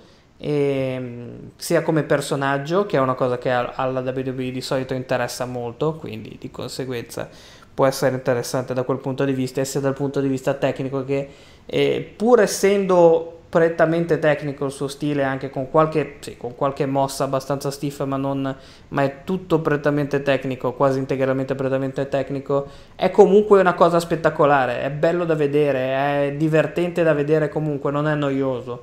E quindi secondo me dovrebbe essere mm, ingaggiato dalla WWE, anche se non sono così sicuro che succeda. E velocemente, invece, volevo dire, proprio per parlare del discorso della giapponesità. Ah, eh, sì, vai, vai. Esatto, velocemente. Quello che eh, Tosawa eh, ha in comune con, eh, con Asuka è proprio il non saper interagire col pubblico e nella sua, nel suo essere proprio giapponese nei cromosomi, Mm. cosa che secondo me Ibushi ultimamente sta, nel- soprattutto nell'ultimo match, eh, più che nel primo, eh, ha impara- sta imparando a fare, sta imparando a fare, secondo me riesce ad interagire un po' più col pubblico, riesce a essere un po' meno rispettoso, nel senso un po' più eh, lasciarsi ca- eh, ca- calarsi un po' di più nell'ambiente, nel clima americano di un match e quindi andare un attimino più a interagire col pubblico, andare un attimino più a provocare l'avversario, a, crea- a cercare l'urlo del pubblico, eh, cosa che invece Tosawa secondo me non sta riuscendo assolutamente a fare, e soprattutto per il suo stile di urla belluine che, che usa, che usa solitamente. Secondo me questo proprio questo essere preso in giro sia nel match, sia nei match che dal pubblico, perché tutto sommato questo continuare a urlare è stato preso dal pubblico di Orlando come un prenderlo proprio per prenderlo per il culo Eh. fondamentalmente possa credo possa essere una cosa utile per trasformare Tosawa in- nel, vir- nel vero primo il serio della divisione della divisione mh, cruiserweight secondo me. Potrebbe essere una cosa utile. Trovare un vero e proprio primo heel nella divisione cruiserweight secondo me Akira Tosawa potrebbe diventarlo. Sì. Per sfruttare questo problema così almeno se lo prendono in giro se li gridano di tutto se li fanno il verso almeno ha un senso E come giapponesità, cioè comunque asiaticità, mettiamola così, uno che è integrato molto bene con lo stile americano e anche, o, cioè, sto, sto morendo nel dirlo, è Ho-Ho-Lun, No. il quale Ho-Ho-Lun com- è il lottatore a meno, no- non credo che piaccia a qualcuno di noi, no. No. No, no, io... a me è piaciuta una cosa poi vabbè Eh, infatti, è quello che sto per dire, infatti, Eh, vai, esattamente. allora non, ci, dici te non c'è bisogno neanche che lo dica non ci- non ci piace, però ha capito come vendere, cioè ha capito come vendere una mossa, come... Doveva far cioè, ha, ha dovu- ha fatto intuire come Noam Dar gli stesse distruggendo il ginocchio. Cioè lui praticamente ha spiegato, ha fatto cap- tutto il match e per quello che dicevo, che secondo me ha capito come reagire, co- come, integra- come rapportarsi col pubblico americano, poiché ha proprio fatto il classico match che deve fare un lottatore in WWE se un altro ti colpisce ripetutamente, comunque lavora su un'altra parte del corpo, ovvero vendere al- in continuazione, cioè vendere il fatto che lui ti, ti stia colpendo quella gamba in continuazione, ti blocchi dei movimenti, ti impedisca delle mosse te- e, e giù di là. Cioè ha, ven- ha venduto molto molto bene la gamba, che è tra l'altro la stessa su cui Noam lavora per la sua finisher, la quale infatti appena entrata ha tapautato subito Ololun, perché erano più o meno 10 minuti che prendeva pattoni a quella parte del corpo. La vittoria di Noam Dar, che a me il match in sé non è stato nulla di spettacolare, un match sicuramente migliore rispetto al precedente di Hoholun, così come migliore secondo me anche rispetto a quello precedente di Noam Dar. Uh, Noam Dar io lo adoro, mi piace molto e sinceramente il fatto che per ora stia solo squasciando praticamente lo porterà ad arrivare in semifinale. Infatti, come vedete dai primi, secondo me andrà molto avanti Noam Dar, più di quanto si possa pensare. E detto questo, ancora, ancora di nuovo tutto da far vedere. Noam Dar. Hmm. Ditemi voi. Meno male che se n'è andato Hollun, a me non piace.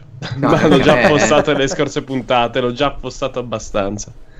No, sì, sì, mi è, mi è piaciuto, mi è piaciuta la sua capacità di vendere, la capacità di Olun di vendere e il, il suplex fatto che poi ha provocato, eh, che poi non ha, non ha portato a niente rispetto a quello che era successo invece nel match precedente con la vittoria, e proprio a causa della gamba dolorante, tanto che ha dovuto alzare la gamba sinistra mentre faceva il ponte per, eh, perché gli si stava indolenzendo la gamba e quindi di conseguenza il, lo schie- il ponte non reggeva e quindi lo schienamento è stato interrotto.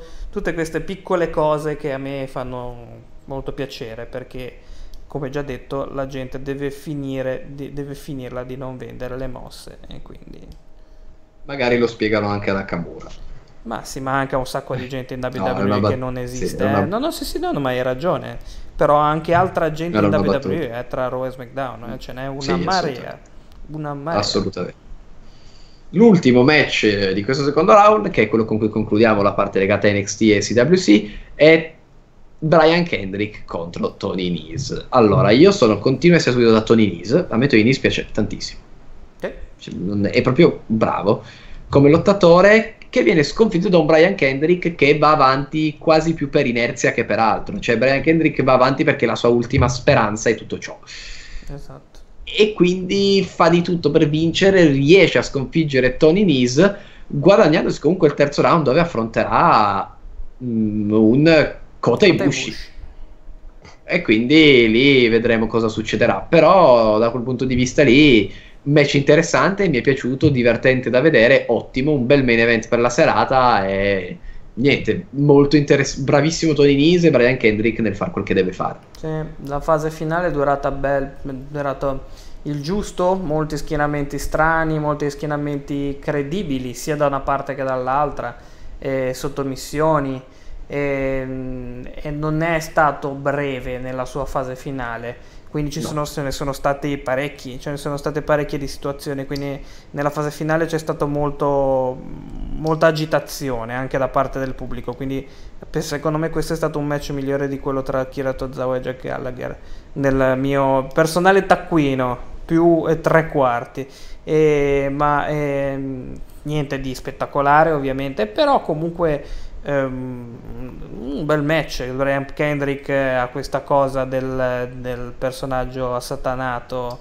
eh, che è all'ultima spiaggia come dicevi te e ci sta ci sta assolutamente anche nel suo atteggiamento sul ring eh, con l'utilizzo delle corde, scorrettezze, violenza, cattiveria in generale. Tony Nese è fantastico, secondo me. È veramente Sì. un ottimo lottatore, potenza, agilità, ha tutto.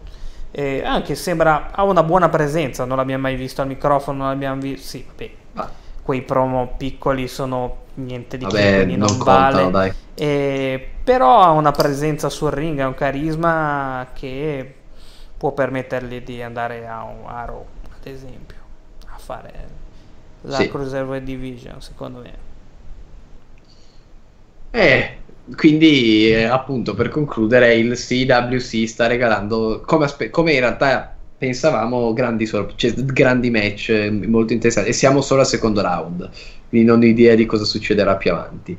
Mm, passiamo prossima, quindi prossima settimana c'è Johnny Gargano contro ah sì giusto Perkins. Perkins. Quindi prossima settimana abbiamo eh, Gargano contro Perkins Saber contro Gulak e Dorado contro Swan. Quindi abbiamo due che saltano e volano due sulle sottomissioni e Gargano e Perkins sarà, fo- una puntata sarà molto interessante, Mhm. esatto. Sì. E la aspettiamo con tanta audacia. E fer- fervore, scusate, volevo dire fervore, ho sbagliato parola.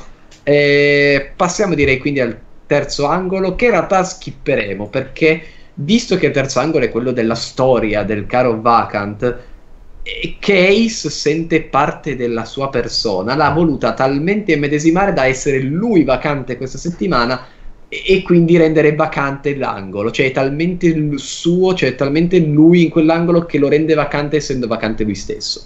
E quindi ve lo beccate la prossima puntata, mi dispiace.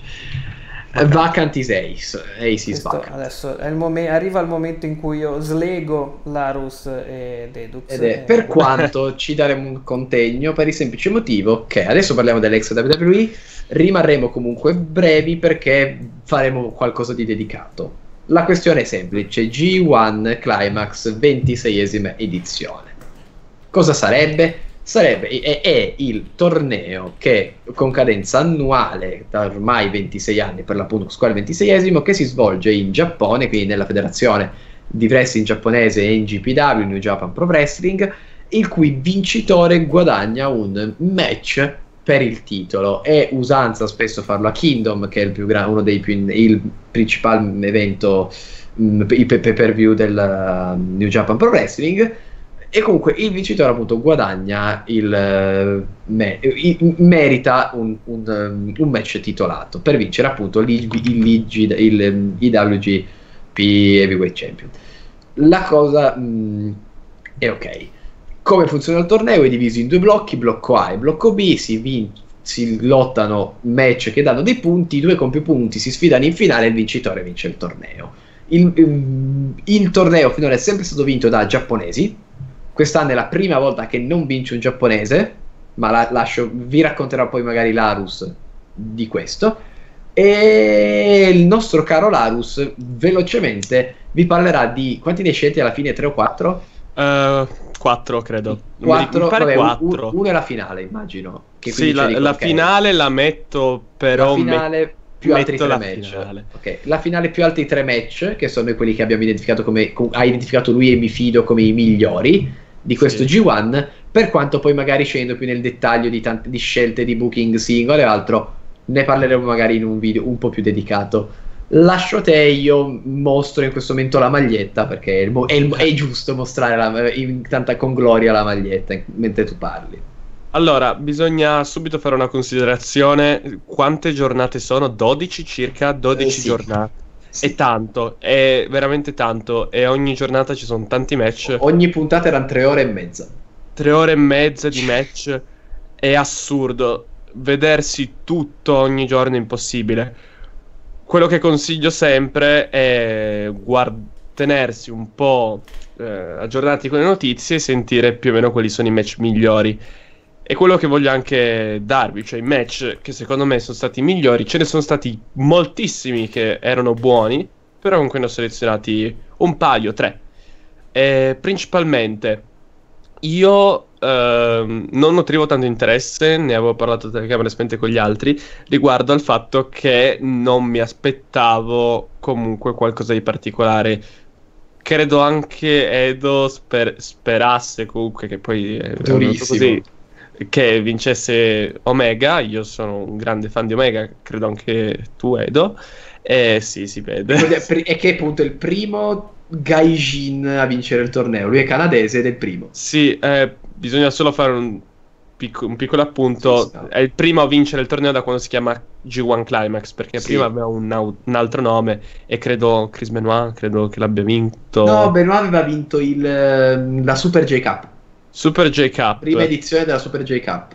Sì, co- forse comunque qualche americano mi pare al Kogan. No, no, ma aveva de- no, no, l'ha detto anche al promo Omega. I'm the first Gaijin uh, to sì. win. Uh, quindi... Comunque, sotto questo nome è stato il primo a vincerlo. Ehm, I due blocchi erano piuttosto interessanti perché avevamo in un blocco praticamente si era sicuri che Naito vincesse il blocco B. Praticamente, infatti, il, se la sono anche bucati piuttosto bene che il blocco A si era indecisi tra Tanahashi, Okada, che Okada è il campione, Tanahashi è il John Cena del Giappone, e Goto, Goto è Goto. Cioè io sinceramente Goto a me non dice mai nulla. Però comunque si era indecisi tra loro e poi dopo l'ultimo match del blocco A, pareggio, che tra l'altro è il primo match che vi consiglio di vedere, Tanahashi Okada. Tanahashi Okada hanno avuto una rivalità eccelsa, hanno fatto una serie di tre match, tutti questi tre match hanno ricevuto 5 stelle per, eh, nel Wrestling Observer. Quest'ultimo match credo che abbia ricevuto 4 stelle 70 mm, e sono arrivati a pareggio di tempo e questo ha portato loro due a essere esclusi dalla finale e Goto è passato in finale. Cosa interessante. Invece nel blocco B eh, la situazione era Naito era in vantaggio, era a 12 punti e dietro c'era Elgin e se okay. non sbaglio eh, Omega, e Omega sì. a 10 e entrambi a 10 no, era, era, a 10 eh, era a 10 Night vabbè comunque. Sì era... no credo fosse a 12 pare fosse a 12 Night no vabbè co- comunque, vabbè, comunque era in vantaggio. Elgin non è riuscito a vincere oppure comunque c'è stato qualcosa che non l'ha portato effettivamente a 12 e allora l'ultimo match chi, vin- chi vinceva questo match era, passava direttamente eh, in finale. Naito sì, Naito era a 12, Kenny Omega vince, va a 12, adesso non mi ricordo in base a cosa sì. passa lui, perché ha battuto... Passa, erano entrambi a 12, se pa- in caso di pareggio passa quello che ha vinto sull'altro. Sì. E qua era proprio perfetto, perché Naito era a 12, e se c'era pareggio, se c'era time draw, double count out, vinceva Naito. Eh, se, o anche con una vittoria pulita, naturalmente. Dove Omega doveva vincere. Omega doveva vincere basta.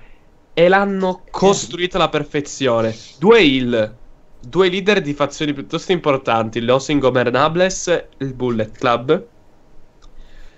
Sono andati, c'era il limite di tempo di 30 minuti. 20. Ven- no, 30. Sono arrivati Vabbè. a 28. Ah, tipo. ok. so- ah, è, ve- è vero. 28 minuti e mezzo sono arrivati. Con eh, il tavolo di commento sia giapponese sia inglese hanno fatto un lavoro perfetto per mandare over entrambi. È stato un match magnifico.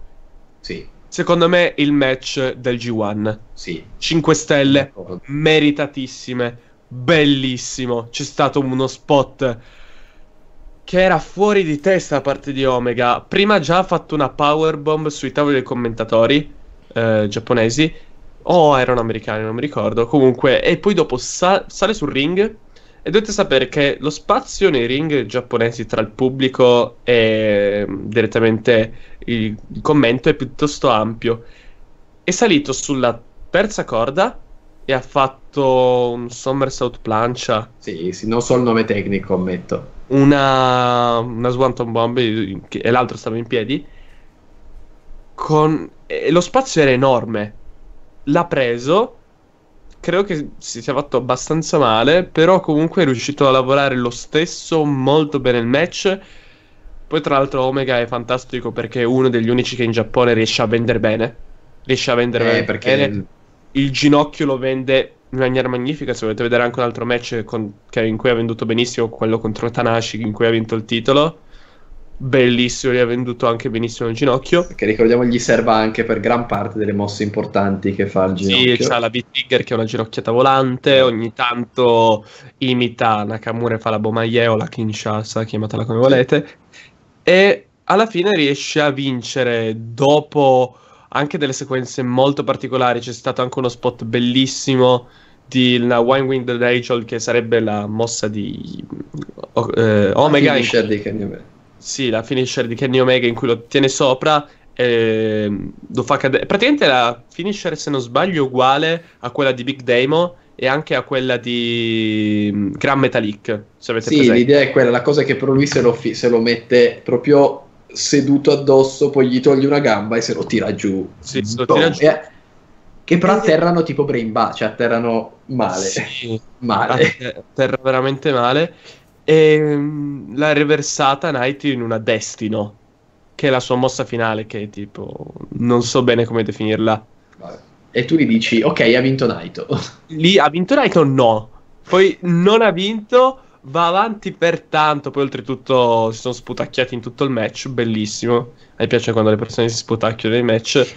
E riescono a vincere, riesce a vincere Omega col pubblico che alla fine eh, stava un po' dalla sua parte. E Omega passa in finale. Altro A match A proposito del pubblico, era più dalla sua parte che dagli altri. Cioè, Sì, poi roba- ne parleremo anche in, in finale. Strano perché comunque Omega è il, il è il puro. male. Eh, Ma, è Eh, come... ma sono come sembra- i Young Bucks e Adam Sì. In Ring of Honor. Cioè, Bullet Club sono i cattivi, ma sono quelli col pop. min- Cioè, il pubblico è dalla loro parte. Questa cosa è Sì, fantastica. ma anche in Giappone che è questo che è strano. Poi vabbè, Carino! quando che tra l'altro quando fa vabbè, quando fa le- proprio le cose da heel, il pubblico Lì fis- sì. fischia naturalmente, però Perché comunque io- a fine match il, il pubblico sta dalla sua parte. Altro match 5 stelle per, per Meltzer che consiglio. Uno dei miei wrestler preferiti in Giappone, Tomohiro Ishii contro Kazuchika Okada, il campione. Entrambi della stessa stable. Sono andati nella puntata del 6 agosto e hanno tirato un match bellissimo. Bellissimo. Spot fantastici. Eh, la bellezza dei match di Ishii è sempre che lui riesce a essere stiff.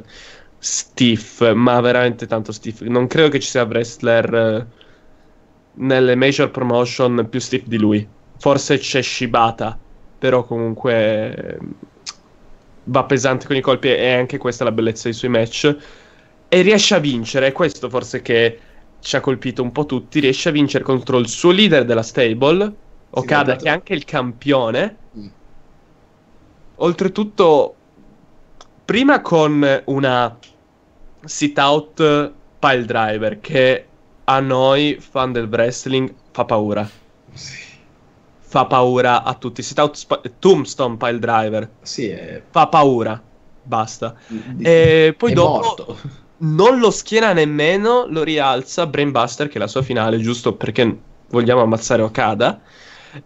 E lo schiena. Match fantastico, lo consiglio. E aggiungio- eh, aggiungo infine due match ancora. Che è la finale Omega contro Goto. Lo metto.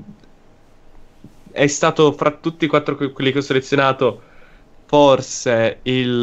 Sì, nulla di entusiasmante. eh, nulla stato- di entusiasmante. Io mh, ho detto un match carino, però dopo aver visto tutto questo, ovviamente non è che può essere il top. Match bello, eh, bello il, il finale principalmente, in La cui fine, che è proprio la fine è stato la questo percorsino, cioè finisher di, di- una delle due finisher di Prince DeWitt, ovvero Finn Balor quando era il capo del Bullet Club in Giappone e vede che Goto si muove. Allora lo alza e gli fa una Styles Clash, quindi finisce AJ Styles che era l'altro leader del Bullet Club. Lo prova a schienare ed esce dalla Styles Clash, quindi comunque gli hai fatto fare una figura O. Se lo tira su gli fa la sua finish e lì lo schiena, proprio per dare l'idea, quelle dei vecchi leader non bastano, c'è bisogno di Kenny Omega per.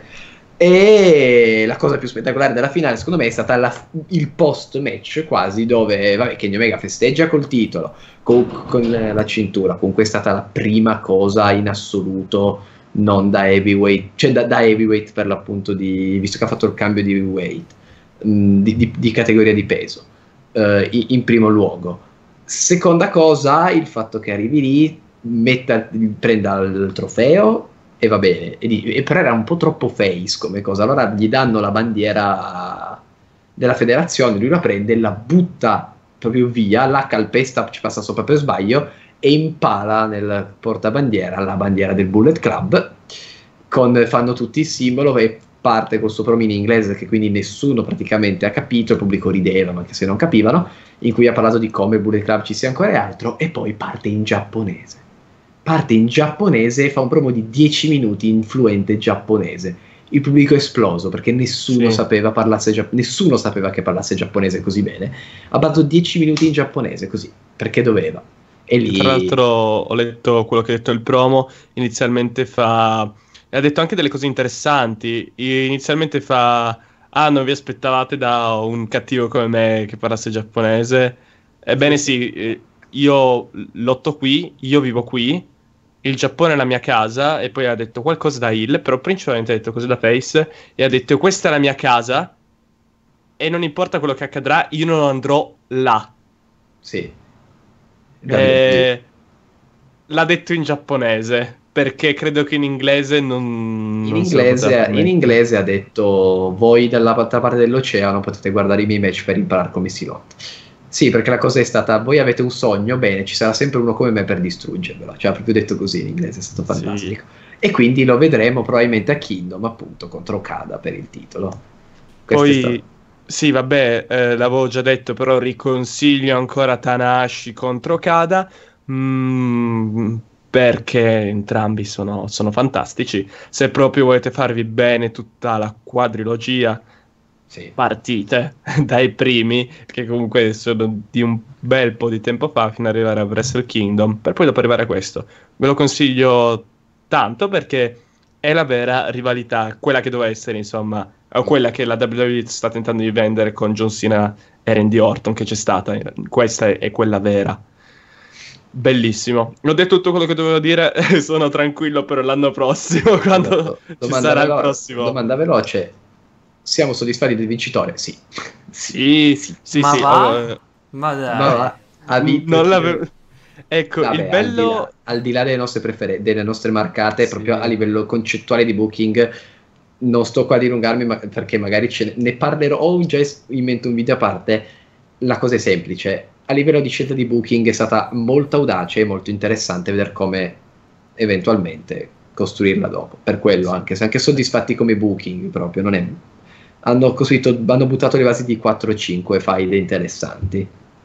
Sì, poi oltretutto questo qua è anche il primo G1 di Omega, non Sì. ha mai lottato, è in un G1 naturalmente, ehm, considerando che l'hanno reso una star in sei Mm. mesi, perché lui era già pronto. Era già pronto nella, mm, nella Junior Division, era già bravo, era già pronto, aveva già fatto quello che doveva fare e l'hanno bucato alla perfezione. Ne parleremo magari in un altro video. Sì, esatto, o anche nei prossimi podcast. Quindi direi quindi di passare all'ultimo mh, angolo prima di chiudere di questo, questo podcast lungo. Ci scusiamo, ma avevamo da parlare del tipo torneo più importante dell'anno e due pay per view. Quindi era stato un po' mh, complicata. Quindi, cioè, ci scusiamo, ripeto, per la lunghezza, ma era un po' lungo. Avevamo di tutto di cui parlare. Direi quindi la tocco piano così. Poi con la mestizia più totale io vi do tutti i referral del caso e andiamo avanti. Ovviamente tutta roba che ci manda eventualmente Ace la vedete in giro. Uh, Mac, vuoi farci il lato piano? Sì, vado contro a quello che ho detto nei pronostici, più che altro è come se io facessi tipo, mi giocassi una doppia eh, nel- nel- nelle scommesse. E io vado a toccarla piano dicendo che non succederà niente di niente a SummerSlam, quindi niente Goldberg, niente intervento di Brock Les- su Brock Lesnar, niente Bullet Club, niente riunione, niente vittoria sorpresa di Finn Balor, niente di nulla. Sarà tutto, tutto come sempre, senza sorprese. Vanno avanti così, nella tristezza totale. Larus. Omega a Wrestle Kingdom batterà Okada pulito. Vado io. Sì. Ehm, alla fine di SummerSlam entra il club, finito proprio fi- finisce il SummerSlam, il vincitore del main event entra il club, lo stronca e promo sul perché sono i migliori con tanto di inserimento di Finn Balor nel club. Così, oggi stasera abbiamo io ho battuto John Cena, loro due hanno preso il titolo di coppia, dall'altra parte abbiamo il titolo eh, di Raw. Vince Orton, quindi pestano Orton, scusa per il feud con Orton e poi AJ Styles andrà a vincersi il titolo e il club diventa quello che deve essere. Finito questo segmentino, questo angolo, vado sui referral nel caso vogliate continuare a seguirci. Vi ricordo che voi potete trovarci con ehm, il nome ehm, The Vacant Guys un po' ovunque, ovvero prima di tutto iTunes e SoundCloud per il podcast in versione audio, quindi dovete cercare The Vacant Guys oppure Four Corner Podcast e trovate. Abbiamo il profilo Instagram, eh, appunto The Vacant Guys tutto attaccato, ci trovate. Eh, abbiamo fe- la pagina Facebook, la pagina Twitter, tutto col nome appunto The Vacant Guys, il canale YouTube. Nel caso eh, o state guardando il podcast qui oppure se siete nel formato audio, ah, sempre The Vacant Guys, ehm, The Guys. E infine una mail alla quale potete mandare un indirizzo mail alla quale potete mandare mail, commenti o quel che volete, domande o comunque anche le mail verranno lette durante i podcast, domande e risposte, magari durante i podcast comunque sviscerate mentre parliamo, che è The Vacant Guys, scritto D-T-H-E, Vacant Guys, G-U-Y-S, chiocciolagmail.com. Vi ricordo quindi di seguirci su questi social. Adesso piano piano inizieremo a utilizzare tutto di più Facebook, Instagram, Twitter anche durante i pay per view e altro.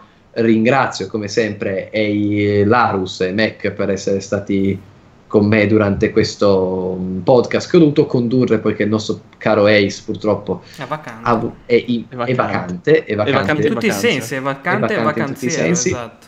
E niente, mh, salu- direi se- fa- salutate come volete, come volete e ci vediamo al prossimo Four Corner Podcast. Ciao ciao. Aspetta, no, non mi sono preparato la musichetta di Glorious, porca miseria. No, ci strikano poi. Ma no, Ci ma per un secondo. Glorious. Così. Glorious. Non Natalie Imbruglia, cosa me ne frega di Natalie Imbruglia? Aiuto! Ok, Beh, ce l'ho, Imbruglia. ce l'ho fatta. Ma neanche... Ma, ma non Erighera, chi se ne... Basta, chiudiamo così. Vabbè, va bene così, stop. Troppo. Inglorioso finale. Ciao. Ciao.